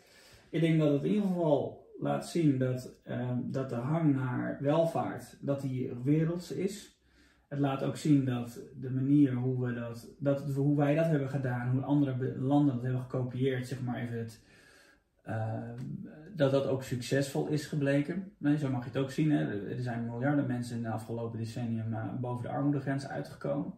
Dus ik denk dat dat gewoon heel um, positief is eigenlijk. Als je kijkt hoe de wereld ervoor staat, zijn heel veel mensen die heel pessimistisch zijn uh, over van alles en nog wat. Maar eigenlijk gaat het toch onvoorstelbaar goed. niet alleen in ons land, maar ook in heel veel andere delen van de wereld. Um, alleen de, de, de, de je, je komt voor het dilemma te staan dat je bij wijze van spreken zou zeggen van joh, er zijn nog allerlei mensen, miljoenen mensen die geen toegang hebben tot, tot elektriciteit. Maar uh, ja, als, die, als zij dezelfde vormen van welvaart willen hebben als dat van ons, dan gaat het dus mis met de planeet. Dus dan mogen ze dat niet hebben. Ja, dat vind ik gewoon geen, geen oplossing. Dus ik, ik, eh, ik denk dat uiteindelijk dan toch ook dat het eh, ook een kwestie is van we zullen wel moeten innoveren. En ik weet dat sommige mensen daar ontzettend um, allergisch voor zijn. En die, zeggen van joh, we hebben genoeg ge geïnnoveerd. En, en de enige manier is, is dat we gewoon stoppen met het een of het ander. Nou, ik denk zeker dat we met dingen kunnen minderen. Uh, dat is niet gezond hè, om maar te beginnen. We worden met, met z'n allen te dik. Hè? Uh, we zijn gewoon, uh, we eten ons, groeien ons dicht, dus ergens gaat het mis. wij consumeren letterlijk te veel. Maar als we gaan kijken naar ons energieverbruik per huishouden, dan is dat eigenlijk in Nederland eigenlijk alleen maar beter geworden de afgelopen decennium. We verbruiken steeds minder. Um, dan, ja, dan moet je toch de conclusie trekken dat de enige manier is dat je toch gewoon bij de bron aanpakt. En dat is dat, die, dat ja, het grootste probleem is gewoon dat de energievoorziening fossiel is. Dus hoe krijgen we dat zo snel mogelijk eruit? En eerlijkheidshalve denk ik dat daar ben ik ook wel weer positief over. Als je ziet hoe snel zonne-energie is opgekomen in Nederland. In nog geen vijf jaar tijd, zes jaar tijd, zitten we tegen pieken van nu van, eh, van, van 15, 16 gigawatt aan. En uh, we gaan een tijdperk volgens mij tegemoet met heel snel met forse overschotten aan duurzame elektriciteit. Um, dat was eigenlijk een van mijn vragen inderdaad. Hè? Dus de ontwikkeling van zon- en windenergie over de laatste vijf tot tien jaar. Ja. Um, hoe zie jij die opkomst daarin? Hoe, is dat echt exponentieel wat vaak Het is extreem exponentieel, ja. ja. Aan beide kanten, zowel zon als wind? Zon, nou zon met name. Wind groeit ook fors, gelukkig. Maar zon is echt, een, is de, echt degene die de, de hockeystick curve laat zien. Dus van, van exponentialiteit. Uh, ik meen dat wij uh, in 2016 lanceerden wij met, uh, met het project uh, van, van energieopwerk.nl. Of wij, maar de Gasunie. Um, en um, daar zag je dat, dat we nog niet eens een piek hadden van, van, van, van 1 gigawattuur, misschien 2, uh, 1,5. Midden in de zomer, Midden in de zomer. En nu zitten we dus een factor 10 in, in, in, in, nou ja, in, in 6 jaar tijd, 7 jaar tijd. Nee, 6 jaar tijd. En dus dat gaat echt zo hard. En als je nu zelfs bekijkt hoeveel dagen er nog niet ligt, als je kijkt naar, um, dan het zal niet voldoende zijn wellicht om alles te voorzien. Hè? Die, die, je had het over die 20% elektriciteit en die 80% andere brandstoffen. Dus we moeten ook onvoorstelbaar nog veel meer hebben. Echt vele factoren nog meer. En waarschijnlijk is niet voldoende om het hier binnen deze landgrenzen op te lossen. Maar um, wereldwijde schaal, kijken naar als je het gaat produceren in gebieden waar nog veel meer zonne-energie tot onze beschikking is, uh, zou eigenlijk het, het, het, het, aanbod aan duurzame elektronen zal waarschijnlijk niet het probleem zijn. Het wordt dan denk ik toch vooral logistiek. En, uh, dus ik ben dus daar. Transport in feite. Transport, het, het, op, het op de juiste plaats krijgen, opslag.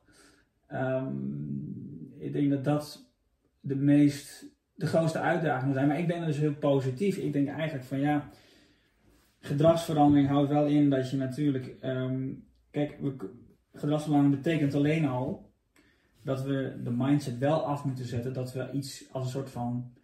Nou noem het maar, uh, wat we gedaan hebben met fossiele brandstoffen natuurlijk, als een soort van springhanen het gewoon consumeren en dan als het leeg de put is naar de volgende gaan en zo lang en dan eindeloos zo doorgaan totdat het een keer op is. Nou, op is een groot woord, want het is onvoorstelbaar veel fossiele brandstoffen, dus het zal niet zo zijn, en dat zeggen wel eens mensen, dat is een uitspraak die ik wel eens gehoord had van de stenen tijdperk is niet opgehouden omdat de, de stenen op waren, zal ik maar zeggen. Dat zal ook met met, met, met aardgas en, olie ook niet het geval zijn. En je maar, wilt ook niet alles verbruiken wat er in de grond zit. Precies, dus, dus, dus het, het, het, misschien is het grootste gedragsverandering, als ik het zo mag redeneren, is dat we moeten stoppen met het alleen maar het sprinkhanengedrag. Dus van uh, het consumeren op volgende en langzamerhand is het een desolate op, uh, opgestookte zooi waarbij het een onleefbaar planeet is. Maar als we maar een beetje ons gedrag weten aan te passen, dat we snappen dat we niet dat we energie duurzaam moeten opwekken en dat we dat wellicht ook misschien ook een gedragsverandering, wat we tot nu toe heel erg gefocust hebben om het allemaal binnen Nederlandse landgrenzen proberen op te lossen, of wellicht Europese landsgrenzen, dat we misschien toch ook nog even een stapje moeten kijken van, ah, misschien moet het ook nog toch nou, je ziet natuurlijk al de uitdagingen natuurlijk nu met, met, met de geo, eh, de politiek. Iedereen zit met hetzelfde vraagstuk tegelijkertijd. Dat je toch, ja precies, dat je dan toch ook weer weet van ja, export, import, eh, ook als je het dan weer in het buitenland zou moeten halen, al eh, een deel van die elektriciteit, dan, dan krijg je daar natuurlijk weer gezeur over.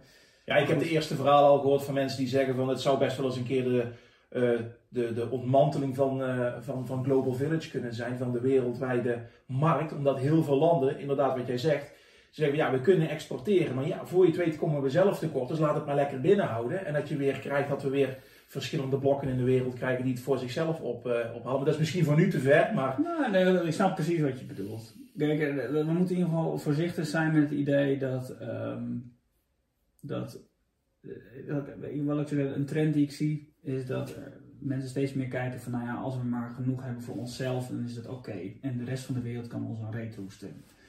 En of je het nou hebt over, uh, over energie, of het over voedsel, of over water, uh, die houding zie je steeds meer. Het wereldbeeld wordt wat kleiner. Ja, we zijn weer bezig, proberen wat, wat minder. En de, de hysterie mag er af en toe wel eens uit in het globaliserende plaatje, denk ik. Maar er zijn gewoon gebieden en regio's waar het van nature gewoon beter is om zonne-energie te produceren.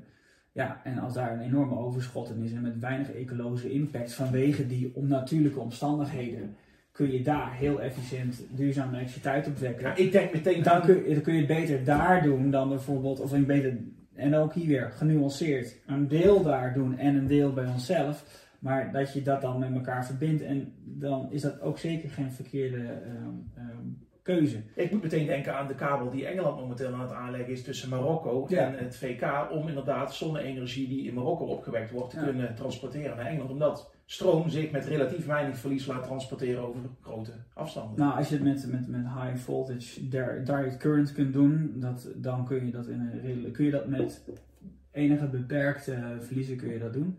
En op grotere afstanden, en zeker als er ook nog eens is dat intermittency een grote uitdaging gaat worden. Hè, ja, onze, zou kunnen zeggen, ecologische, maar onze geografische omstandigheden maakt dat we gewoon een winter, winterse situaties kennen. Hè.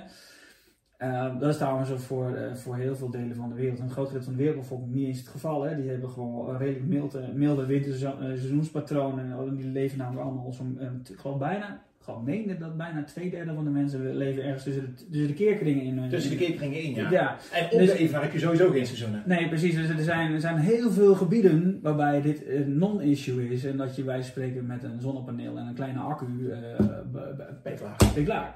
Uh, en dus ook daar, ook als je het net over een pessimistisch wereldbeeld, die sommige mensen wel eens schetsen, dan denk ik van, mm, ik denk eigenlijk dat het wel goed moet komen.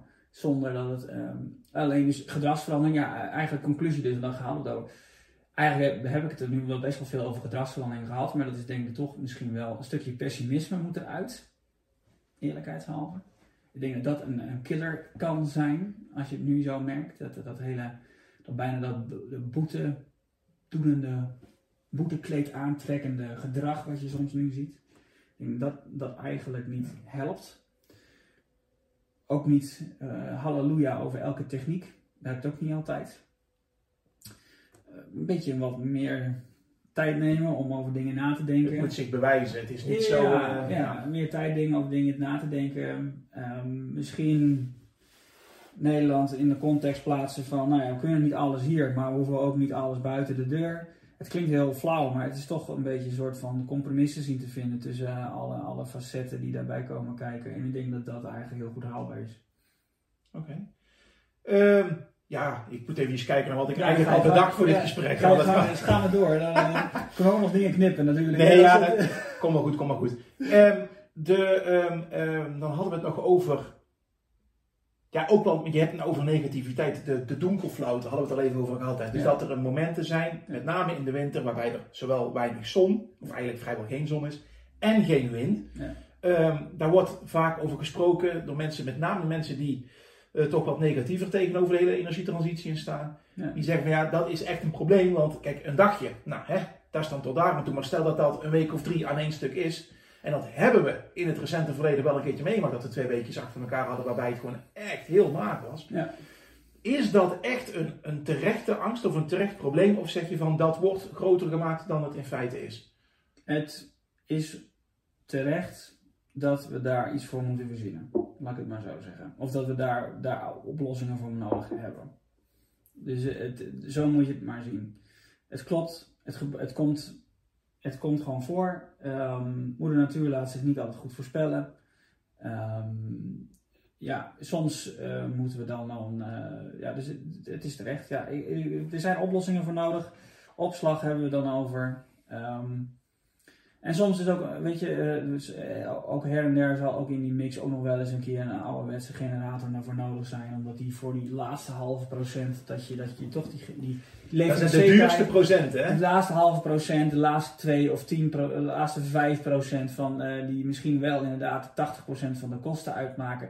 Dat je daar dan toch die, die ouderwetse dieselgenerator voor moet gebruiken. Dat is uh, pijnlijk. Uh, maar het is niche. Maar het is niche en eigenlijk in volumetermen zo dusdanig weinig dat je daar ook nog wel iets kunt doen met biodiesel of met. Weet je, de, de, uiteindelijk zal er misschien wel ergens her en der nog een verbrandingsmotor nodig zijn. Al denk ik wel, hè, dat is misschien al de grootste revolutie die eronder ligt ligt. De, de verbrandingsmotor is misschien datgene wat er uiteindelijk overal wel tussenuit zal gaan. Uh, het idee dat je iets in de fik moet steken om iets in beweging te krijgen, om daarna uiteindelijk stroom uit te krijgen, ja, dat zal niet zo. Dat, dat hoeft niet meer. Ik denk dat dat nog wel uh, hetgeen is wat we het beste. Is ook iets wat ik zelf regelmatig aanhaal van het daadwerkelijk verbranden iets. Dat kan hout zijn, dat kan gas zijn, dat kan brandstof zijn. Ja. Ik denk dat dat wel echt eindig is. Al was het niet financieel, dan wel gewoon, omdat het gewoon, het andere is makkelijk. Het is gewoon een betere... Het, je hebt geen, geen uitstoot, of minder uitstoot het is een kwestie van schaalgrootte dat we die technieken zover krijgen dat dat gewoon uh, efficiënter is om, om, om het verbrandingsstap ertussenuit te snijden eigenlijk in die conversie. Want de verliezen zijn ook gruwelijk. Gruwelijk zijn. Het is, een, het is een hele indirecte manier om stroom te produceren. Ja. Hele indirecte manier. hetzelfde geldt ook voor waterstofauto's. Ik bedoel, eh, de, de, de, de, de grootste winst, uh, dan kun je debatteren of het nou altijd met, met accu's moet of met waterstoftanks. En daar zitten voor- en nadelen aan en energieverliezen die je dan wel en niet hebt. Um, uiteindelijk, uh, de grootste sprong voorwaarts voor beide is, is dat die verbrandingsmotor er tussenuit wordt getrokken. En, en dan krijg je waarschijnlijk wel wat use cases waarbij, uh, afhankelijk van de, de range die je moet maken met een, met een, met een auto of met, met een vrachtwagen of de, de, de, de lading die je moet kunnen trekken dat je dan wellicht uitkomt op bij de een of de ander. Uh, en dat je de verliezen of moet nemen op, het, uh, op de conversie van, uh, van, van, de opslag. Of dat je de verliezen moet nemen op, op het gewicht wat je constant mee moet zeulen met, die, met, die, met, met de batterijen. Ja, het zijn alle twee nadelen in feite. Ze hebben beide nadelen. Ze moeten opwegen tegen het grote voordeel. Ja, ze moeten uiteindelijk ergens zitten een optimum voor beide. ja. ja. Uh, de, de groei van groene energie. Want we hebben het net gehad over de groei, exponentiële groei van, van, van, van zon. Wind gaat ook wel mee. Zeker nou die nieuwe parken die ze uh, voor de kust willen gaan neerleggen. En dat grote park wat ze in Flevoland aan het bouwen zijn. Ik ben er straks uh, voorbij gereden. Ja. Ik zag wel indrukwekkend uit. Hoe zie jij dat zeg maar voor, dat is een lange horizon moet ik wel meteen zeggen, komende 10, 20 jaar. Denk je dat dat nog steeds diezelfde groeicurve zal aanhouden? Gaan we flatlinen? gaan we weer eventuele afval zien van... Nou, ik, laat ik zo zeggen, eh, eh, ik heb een paar. Ik, ik ga geen namen noemen, maar er zijn mensen die ik ken die zeggen van nou, over 20 of 30 jaar dan uh, zetten we daar een fles wijn op in. Dat dan de laatste windmolenpark is afgebroken. Dat beweren uh, toch mensen die ik toch wel hoog heb zitten. En wat is daar de rationale achter? Um, omdat men denkt dat, um, dat het tijdelijk is dat we het gaan opvangen met uh, deze technieken. Um, en dat er uiteindelijk, dat, dat, het moet wel duurzaam, even voor duidelijkheid. Maar ja, er zijn mensen die zeggen van, nou, uh, uh, die beweren dat, dat uiteindelijk is het straks toch andere oplossingen die, die het dan het probleem gaan oplossen voor, die, voor het produceren van duurzame elektriciteit. Ehm, dus die minder beslag hebben op Die minder beslag hebben op de ruimte. Um, er is, er is so much what you can do voordat een moeder natuur, zullen we zeggen, vol ligt met zonnepanelen en windmolenparken. En ook dat heeft effect op allerlei ecologische omstandigheden in de plekken waar dat gebeurt. Um, dus uh, ook op dat vlak denk ik dat sowieso gaat het flatlinen. Nou ja, er is gewoon een maximum wat je in Nederland kwijt kunt. Um, je moet misschien zelfs overwegen, en dat is echt oprecht, denk ik dat dat klinkt radicaal voor nu tegenwoordig, maar we deden niet anders tot in de jaren 80 zo'n beetje. Is dat we gingen polderen, letterlijk. We gingen gewoon uh, stukken grond erbij leggen om uh, de groeiende bevolking te voorzien van zijn woonruimte. En woonruimte, of groeiende bevolking betekent ook meer monden om te voeden. Dus per definitie moet er ook nog eens een keer een per vierkante kilometer stad er ook nog eens een 10 vierkante kilometer landbouwgrond bij om dat te kunnen voorzien ergens op de wereld. Een beetje dat we met Flevoland hebben gedaan. Dat hebben we met Flevoland gedaan uh, en met de Noordoostpolder en, uh, en, en, en, andere polders. En eigenlijk door onze hele bestaansgeschiedenis in Nederland hebben we dat altijd in, in, in balans weten te houden, probogen te houden. Dat, dat we snapten dat we in die tijd dat uh, de groei van de bevolking leidt tot um, en steden leidt uiteindelijk tot een grotere landbezet. Niet alleen maar om, om, om, om te wonen, maar ook per definitie. Het is, nooit en, het is niet of-of, steden of uh, landbouwen. Ja. Het is ook, um, uh, je hebt voor elke, elke stad die erbij komt, heb je op zijn minst een, een, een, een factor 5 tot 10 aan landbouwgrond extra nodig om de monden te voorzien van eten. Ja, uh, dan op een gegeven moment kom je dan wel misschien wel achter dat we dan als het gaat of flatlinen met de duurzame elektriciteit en energieproductie. Of het gaat ergens knellen met, met de, de, de, de, dat je gewoon moet zeggen, ja, Nederland kan gewoon geen mensen meer bij hebben.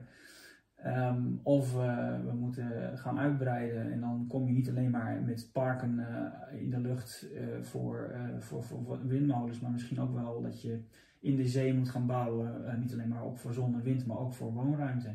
Dus gebruik maken van onze zeerechten, zeg maar, onze nautische grenzen. Ja, ik denk dat dat, dat, dat, dat een eerlijkheidshalve een voor veel problematiek een oplossing is. Nou ja, ik kan me nog wel de plannen herinneren van een aantal jaren terug dat ze Schiphol in de zee wilden zetten. Om maar een voorbeeld te noemen, Schiphol daar weg en dat je daar dan woon. Uh, je kunt ook gaan ruilen dan, hè? Je ja. kan weer meer ruimte om, om van alles te ondernemen. Um, en dan dus ook energie heeft, zeker als je het met duurzame elektriciteit wil doen, of met, met, met, met wind- en zonne-energie, dan heb je ruimte nodig. En um, aan eerste plaats uh, meervoudig ruimtegebruik is daar denk ik heel erg relevant. Dus bouw dan meteen op een manier dat je daar altijd uh, die ruimte kunt gebruiken voor zonne-energie, voor windenergie. Um, um, en dan, ja, dan denk ik dat uh, als je het hebt over flatlining, ja, uiteindelijk kan het haast niet anders dan dat in Nederland gaat flatlinen, omdat we gewoon een heel beperkte grondgebruik hebben. Dus daarom denk ik ook dat het is een eindig land. Het is een eindig land. We kunnen dus wat oprekken met, met, met nieuwe polders.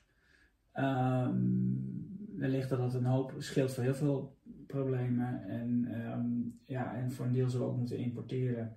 En ja, het gaat waarschijnlijk flatlinen. En er zijn mensen die ik ken die zeggen van joh, uh, tegen die tijd, in 30 jaar tijd zijn er zoveel dingen. En denk maar dat zijn allemaal nieuwe technieken die nu nog niet uh, bestaan. Als in, tenminste niet in de praktijk. Nou ja, wel, ik, denk, ik denk aan theoretische, maar goed, uh, waar we best wel ver mee zijn, we ook mee uh, gewoon de wereld. onvoorstelbare versnellingen zijn. Ik weet dat daar worden mensen altijd heel kriegelig van, maar kernfusie ligt natuurlijk al 30 jaar, elk jaar is het 30 jaar weg. Hè? Dat is ja. altijd de, de, de, de grap. Toch denk ik dat we daar echt wel ben ik semi-optimistisch over. Ik denk toch echt wel dat het. Door, het is binnen de horizon gekomen. Het is, uh, als je daar een beetje in volgt, zie je toch dat het, dat het ernaar uit gaat zien dat we daar op een gegeven moment op terecht wel moet kunnen komen. Ik denk dat we toch ook op het moment. Het is nu al zo dat het omslagpunt al lang is bereikt in, in, in, in, in, in, het, in rond de keerkringen in, op, de, op de planeet. Dat je daar gewoon zonne-energie zo goedkoop kunt produceren dat het, het uit om het gewoon uh, desnoods maar in waterstof om te zetten en dan uh, te vervoeren hier naar dit land toe en dat je dan uh, gewoon een groot gedeelte gewoon importeert en dat het ook economisch gezien en ecologisch gezien overigens ook de rationale verdwijnt om hier dan nog je kustgebieden of je natuurgebieden te moeten gaan opofferen om, de, om, die, om, om, om alles te voorzien in duurzame energie. Dus de, de, de dus de, ja, ik kan, ik kan ook zeggen, de lijn van sommigen die ik wel eens heb gehoord van joh, over 30 jaar dan, dan breken we de laatste zonne- of de, de windmolenparken af. Nou ja, misschien uh, kan ik me wel bij indenken. Maar tegelijkertijd, ja, je moet ook je eigen broek zien op te houden. Diversificatie is denk ik nu wel je ziet nu de gevolgen wel als je, je ziet. Het, ja, diversificatie is dus, ja, misschien is het ook wel meer een, ik ben ook uiteindelijk meer, voor mijn hoofd, is meer een strategisch hoofd. Dus er zitten twee scenario's ik denk dat het, uh, het afbreekscenario is wel een extreem scenario, denk ik. Okay. Het kan zeker. De vorige keer hebben wij het gehad over GoPax. Ja. Ik kende het nog niet. Ja. Een van de klachten die ik nog wel eens op mijn kanaal hoor van mensen die zeggen van ja, uh, ik heb nu al last van het feit dat ik mijn zonne-energie op bepaalde uren van de dag niet kwijt kan omdat de netspanning te hoog is. Ja. Uh, dus dan leid ik verlies, want dan heb ik dus geen opbrengst en kan ik via de salderingsrekening daar geen winst uithalen. Of geen, ik kan het niet afzetten tegen mijn eigen verbruik. Nou, GoPax haalde jij aan als iets wat al bestaat om juist af te schakelen bij netcongestie. Ja. Alleen dan is eigenlijk mijn vraag, en daar hebben we het de vorige keer niet over gehad. Is dit ook interessant voor consumenten en is het ook iets voor congestie in het laagspanningsnet? Of is het met name midden en hoog waar dit speelt? Goeie vraag. Uh, volgens mij is het vooral gericht geweest op. En wat is het even voor de mensen die het niet kennen? Die het ja, GoParks is in ieder geval een platform waarvan ik ook niet, uh, um, uh, nou zou zeggen, ik letterlijk een beetje kennis van heb, omdat ik daar een keer bij zo'n sessie heb gezeten. Maar GoParks is volgens mij een platform waarin um, de, met name toch wel bedrijven, maar niet zo groot, dus denk meer aan MKB-niveau, denk ik, die um, met vuile flexmiddelen, kan accu's zijn, maar ook gewoon dingen uitzetten in een specifiek netgebied. En volgens mij valt daar toch ook uh, laagspanning onder, of in ieder geval middenspanning. Dat daar is specifiek dan congestie en dan krijg je dus de mogelijkheid om uit te schakelen en dan zou je daar misschien een vergoeding voor krijgen of in ieder geval minder kosten zou je dan, dan hebben. Um, en dat wordt daar volgens mij verhandeld of aangekondigd en wordt daar dan uiteindelijk die mogelijkheid daar verhandeld. De uitdaging is natuurlijk dat je in een specifiek gebied moet zitten waar die congestie dan ook plaatsvindt. Dus het is niet zo als dat er een soort van congestie, die is er, hè? het is een congestiemarkt voor heel Nederland. Maar ja, in dit geval GoPax, maar het probleem is natuurlijk echt lokaal. En dan kun je een deel van de overweerde problemen wellicht, uh, of een stukje van de uitdaging die we hebben met dat we nu al congestie hebben, kun je daar misschien mee verlichten. Maar je vraagt in principe van mensen eigenlijk om dingen dan uit te zetten in de meeste gevallen. Of juist meer te gaan consumeren. Ik denk dat het nu zelfs uh, met de huidige problematiek het vaak de vraag zal zijn: wilt u alsjeblieft uw uh, vraag, we hebben vraag, vraag nodig. meer vraag nodig, meer vraag nodig. Of ja, de mogelijkheid om zonnepanelen uit te zetten tegen een, uh, met, voor een vergoeding. Ik denk dat dat iets is wat nog het meest voor de hand liggende ligt, wat denk ik ehm, logisch zou zijn. En is het voor de kleine huishoudens? Volgens mij niet. Maar er zijn wel, ik zie in ieder geval in andere markt zijn er altijd wel partijen geweest die um, toepassen, laat ik het maar zo zeggen, die um, um, uh, capaciteitsgegevens verzamelt van, uh, of dat, die, die, die, heel veel kleine beetjes van allerlei tuinders bij elkaar optelt en dan kom je boven een bepaald niveau uit van zeg maar 1 megawatt of meer. En dan is die tussenpartij die aggregate dat, zoals het heet, die maakt daar een aggregatie van en die biedt dat als één aggregatie dan aan op die, op die reservemarkten. En dan kan het weer wel. Dus misschien is het ook een kwestie van gewoon uh, alle, alle eitjes in een mandje verzamelen. Want dat zou mogelijk alweer een, een, een inkomstenbron kunnen zijn voor mensen die anders daar verlies op zouden leiden. Ja, nou, ik denk even aan de bericht uit Engeland, hè, dat bij heel heftige wind s'nachts dat mensen geld toekrijgen bij het opladen van een elektrische auto. Ja. Omdat dan heel kort de prijs even negatief is geweest. Ja. Ja, ik denk, dat, ik, ik denk dat uh, het salderen maakt nu in Nederland het gewoon niet interessant. Simpel. Nee. Ik denk alleen dat het, de, ehm, het al, zelfs nu zou je al iets kunnen. Zelfs onder huidige omstandigheden zou je wellicht uh, het uitzetten van zonnepanelen, want dat is nu het, congestieprobleem wat we nu hebben, hè, dat de netspanning te hoog wordt. En dan krijg je ook nog eens het nadeel dat iedereen tegelijk. Ik heb wel eens het, eh, de, de, de, voorbeelden van gezien. In Duitsland was het probleem al eens eerder voorgekomen dat iedereen levert te veel, netspanning wordt te hoog in een wijk en alle zonnepanelen ehm, systemen gaan ook allemaal uit. En dan is de spanning weer laag en al die zonnepanelen gaan allemaal weer aan. En dan gaan ze allemaal weer tegelijkertijd uit. Klappen. Gaan, ze gaan allemaal klappen. Uh, dat is een probleem wat we eigenlijk nu ook in principe al hebben. Ehm, dus als we dan onderling afspreken van nou ja, uh, hey, het moet natuurlijk automatiseren, maar dat je zegt van ja, sorry, vier van de vijf kan aan, maar eentje niet. Um, het kan nog steeds uit dat die ene niet aangaat. En um, dat, dat betalen die vier betalen dan een heel klein beetje aan die nummertje 5, dat hij zijn, uh, zijn, zijn, zijn, uh, zijn machine uitzet, zijn zonnepanelen, en dan ben je, ben je er al. Ja, of je moet inderdaad de vraag toe laten nemen. Wat, we nu al, wat ik nu al vaak als tip geef, hè, zorg dat je je wasmachine aanzet, vaatwassen, dat zijn toch vaak Ja, maar je hebt natuurlijk het, het, twee problemen eigenlijk. Je hebt enerzijds meer vraag creëren op een lokaal net, dat kan al helpen. Maar soms worden de kabels ook gewoon te heet, hè? Ja. Ik bedoel, uh, dan, uh, dan, uh, dus dan is het uitzetten van, een, van, van zo'n ding is, is ook wel noodzakelijk. Maar goed, dus dat is denk ik de eerste die nog het meest snelle gedaan zou kunnen worden nu. Gewoon op een of andere manier dat je, het klinkt natuurlijk gek, uitzetten van dat ding. Of je eigen verbruik verhogen achter de meter, laat ik het zo mhm. zeggen. E-boilers, het, een, zo'n zo'n zo'n zo'n keteltje achter de, meter die jullie allemaal kunnen En de e-boiler is i omdat hij luistert naar signalen vanuit het net? Nee, ik noem e-boiler noem ik echt mijn elektrische boiler. Sorry. Oké, okay, dus, dan is het helder. Heel, goed, nee, eh, elektrische boiler inderdaad. Want je hebt ook e-smart elektrische boilers en daar zit dan weer iets in. nee, nee, nee. Ik nee okay. over, maar zulke smart dingen zou mooi zijn. Ja, alleen dat bij elkaar, ik heb het zelf wel een beetje staan nerden natuurlijk.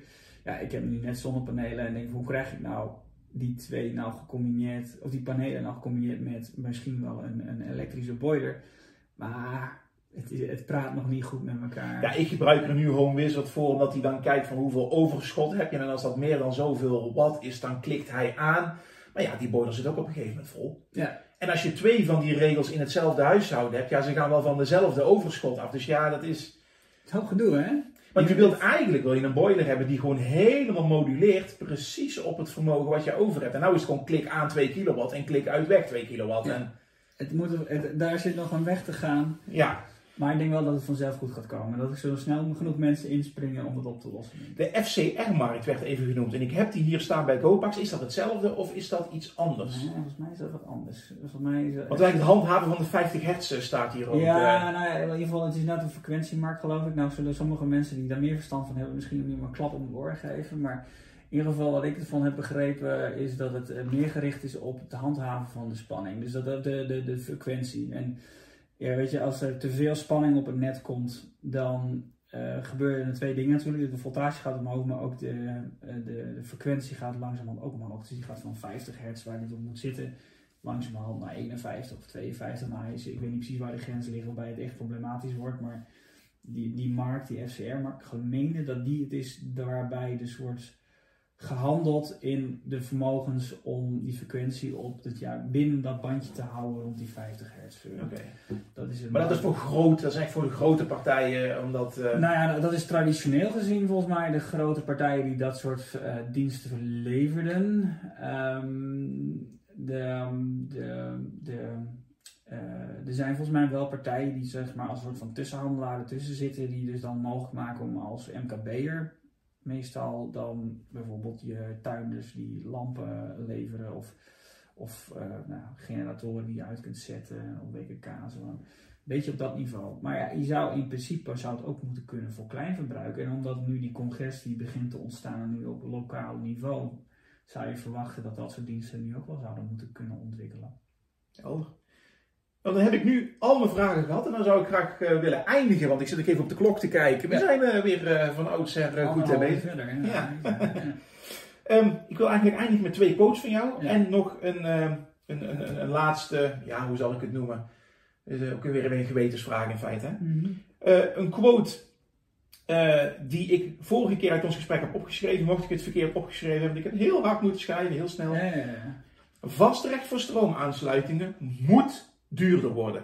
De kans bestaat dat straks 90% van de rekening uit vastrecht bestaat en slechts 10% uit variabele kilowattuurprijzen. Nou, ik zou zo zeggen, uh, ik geloof niet dat ik ooit echt, echt hele harde getallen heb genoemd. Nee, dat is wat ik heb opgeschreven. Dat denk ik ook. Uh, het scenario wat ik schetste was dat um, uiteindelijk zal het, uh, de, de, de, de grootste kostenposten zullen wellicht niet meer de, de beschikbaarheid zijn van de elektronen zelf.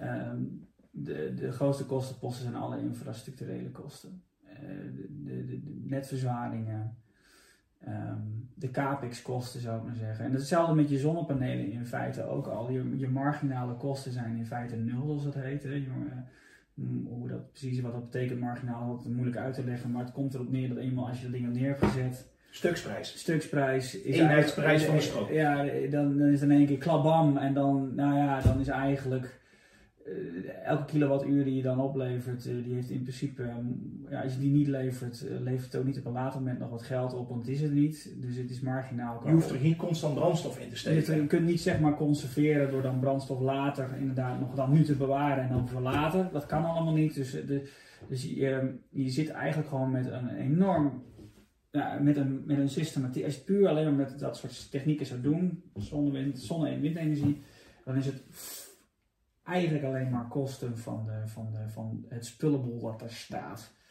Ja, en dan wordt op een gegeven moment, ja, maar in ieder geval, de, de, je krijgt gewoon waarschijnlijk gewoon, zoals met een internetabonnement zou je kunnen zeggen, waar je vroeger ooit betaalde of per kilobyte of uh, per megabit uh, of megabyte, dat je op een gegeven moment gewoon een, uh, ja, uh, een capaciteit hebt. Flat fee. Een flat fee.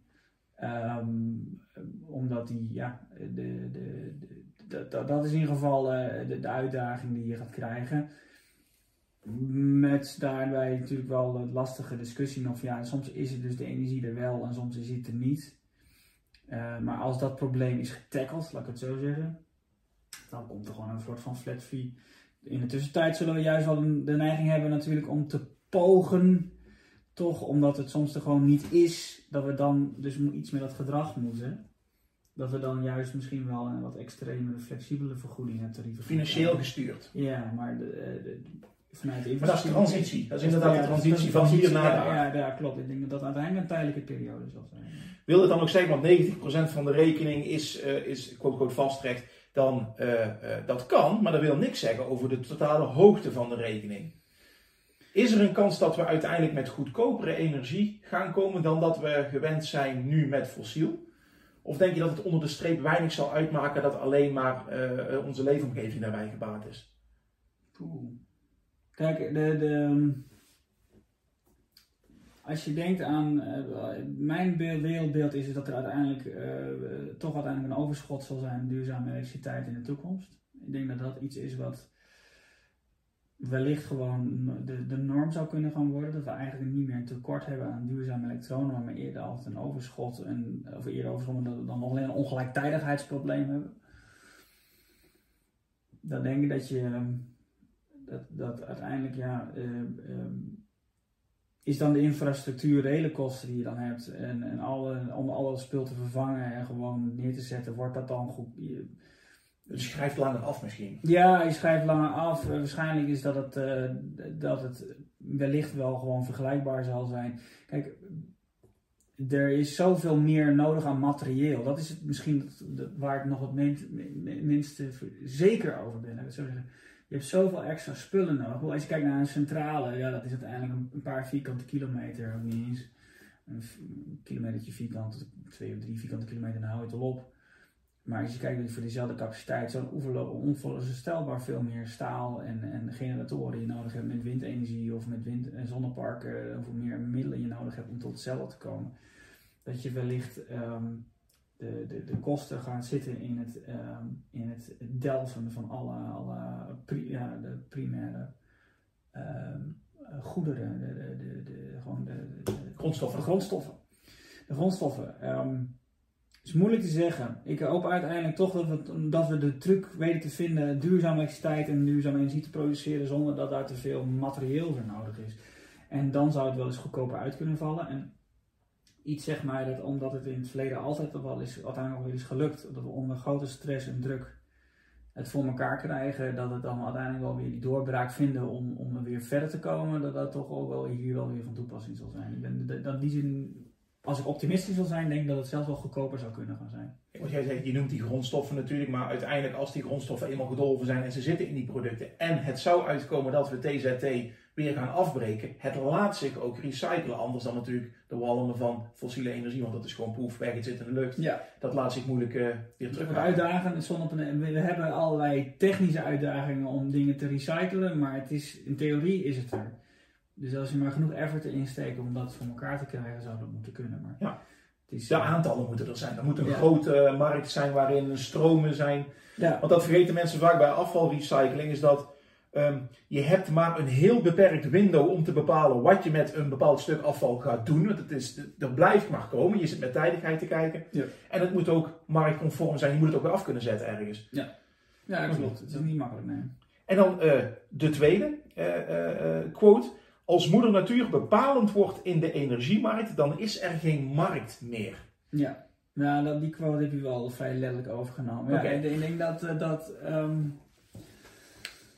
ja, als je even dat gedachte door. En wat is de implicatie? Ja, wat is de implicatie? Ja, kijk, als je de, dat zie je natuurlijk nu al een beetje. Ehm, eh, iedereen heeft tegelijkertijd een overschot. En waarom? Dan natuurlijk bepaald. Uh, het is gewoon nu zoveel zonne-energie wordt opgewekt, zoveel windenergie wordt opgewekt. Dat is allemaal goed, uh, niet zozeer te voorspellen, zou ik willen zeggen. Er zit er gewoon nog om, wij kunnen nog niet worden natuurlijk goed, voor, ja, wel redelijk goed voorspellen, maar niet zo goed. Ik bedoel, er zitten gewoon onzekerheden in die er altijd zullen zijn.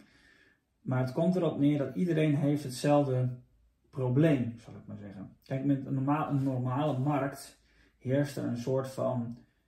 Zit er heel veel invloeden in wat te maken heeft met menselijke emotie tot een zekere mate, maar ook gewoon door hoe slimmer mensen dingen hebben gedaan, wanneer ze dingen hadden ingekocht. Uh, het, het, marktwerking heeft deels te maken met de, de inventiviteit van de mensen om met die onzekerheid om te gaan. En dat is per, per, per bedrijf of per, per, systeem is dat verschillend. En dan kun, kun je komen tot een, soort van marktwerking. Um, maar op het moment dat het gewoon moeder natuur, zo gezegd, bepaalt wanneer er een overschot is of wanneer er, wanneer er energie wordt geproduceerd, ja, waar, waar is er dan nog een markt? Wil, er is, iedereen heeft... Uh, Alles is in dat geval gewoon afhankelijk van het aanbod wat er is. Ja, het is gewoon zo. De, de weergoden hebben bepaald. Wat mensen het aanbod laat zich niet sturen. Nee, nee, dat, dat is gewoon. En uh, vandaag wordt zoveel. En het geldt ook voor iedereen. Hè. Wel, als ik nou, het is zoiets als ik, ja, ik vergelijk dat met mijn zonnepaneel van mij in de buurt. Ze ongeveer hetzelfde doen. Ik bedoel, hebben wij dan nog concurrentie met elkaar? Ja, ja, want we werken allemaal tegelijkertijd op. Maar ja, ja, ja, eh, eh, eh, had ik dat niet kunnen weten? Ja, het, het, het, wordt niet meer door onze. Het, het grootste wordt bepaald door moeder natuur. En dan kun je niet meer spreken van een markt zoals we het in de klassieke vormen dat kennen. En, je, kunt, je kunt niet zeggen van ik smijt er gewoon wat geld tegenaan en de energie is er wel, wat je natuurlijk met fossiel geld klopt. Ja, dat is zoiets, alleen al het feit dat je gewoon met, met, met, met brandstoffen kon klooien, met met, nou ja, ik ga uh, het uh, nu wat, wat conserveren en later weer inzetten. Uh, misschien komt dat wel weer, maar als je puur kijkt vanuit alles wordt bepaald door, de, door het aanbod van wat de natuur levert en je wilt die ecologische kringloop sluiten, dan is de markt denk ik, of de markt, is de huidige manier hoe wij opvatting hebben over de markt vereindigd dan. Maar ik denk dat het, er zal wel een oplossing komen, want die vraag en aanbod, dat is nog wel heel, heel wezenlijk van belang is dat energie loopt alleen pas wanneer vraag en aanbod in balans is. Ja. Dus je bent wel, hoe gek het ook klinkt, er is wel een soort van marktmechanisme noodzakelijk om die twee bij elkaar te krijgen en te houden. Ehm, maar het is niet meer gedreven door, um, door, door menselijke omstandigheden, zou je kunnen zeggen. Het is meer gedreven door wat natuur doet. Helder. En dan de allerlaatste, dat is ook weer de gewetensvraag. En die mag je, als je dat aandurft, binair beantwoorden met ja of nee. Oh jee is 100%, en dat is even tussen quotes, want daar hebben we het net over gehad, is 100% fossielvrij mogelijk? Ja, dat durf ik wel te zeggen, ja. Dat denk ik wel. Is het betaalbaar? Dat is de. Is 95%. Um, het zijn die laatste procenten, die zijn altijd zo duur, hè? Juist. Ja. Dus, misschien doen we onszelf echt tekort als we voor die laatste 5% gaan, misschien is het niet meer, niet meer nodig, kunnen we dat compenseren met het een of het ander. Dat is dat niche, wat wij eigenlijk net al ja, niche maken. Precies, en dan zeg je het gewoon neer van, nou, ehm, we laten het wel, uh, met die 95% zijn we er ook, en die laatste 5% compenseren we dan wel op een andere manier. Zou synthetisch of met groen gas, want als, het, als de hoeveelheden ja. laag genoeg zijn, kun je het ook wegzetten. Ja, maar ik denk dat, ik, ik ga wel voor, als ik het alleen maar binair zou mogen beantwoorden, is het mogelijk ja, en ik denk dat het wenselijk is, en ik denk dat het ook kan dan wil ik jou heel erg bedanken voor dit vraaggesprek. Of in ieder geval met name uh, het interview vanuit jouw kant. Ja. En uh, dan is eigenlijk de laatste vraag van, mochten er vanuit de kijkers nog vragen zijn die onder deze video komen, of dat jij die zou willen beantwoorden tot op zekere hoogte. Geen waar probleem hoor, ik wil best wel even reageren. Ja, want ja, ik heb de wijsheid helaas ook niet aan Uh, dus, maar dank voor dit interview, dankjewel. Ja, goed, dankjewel.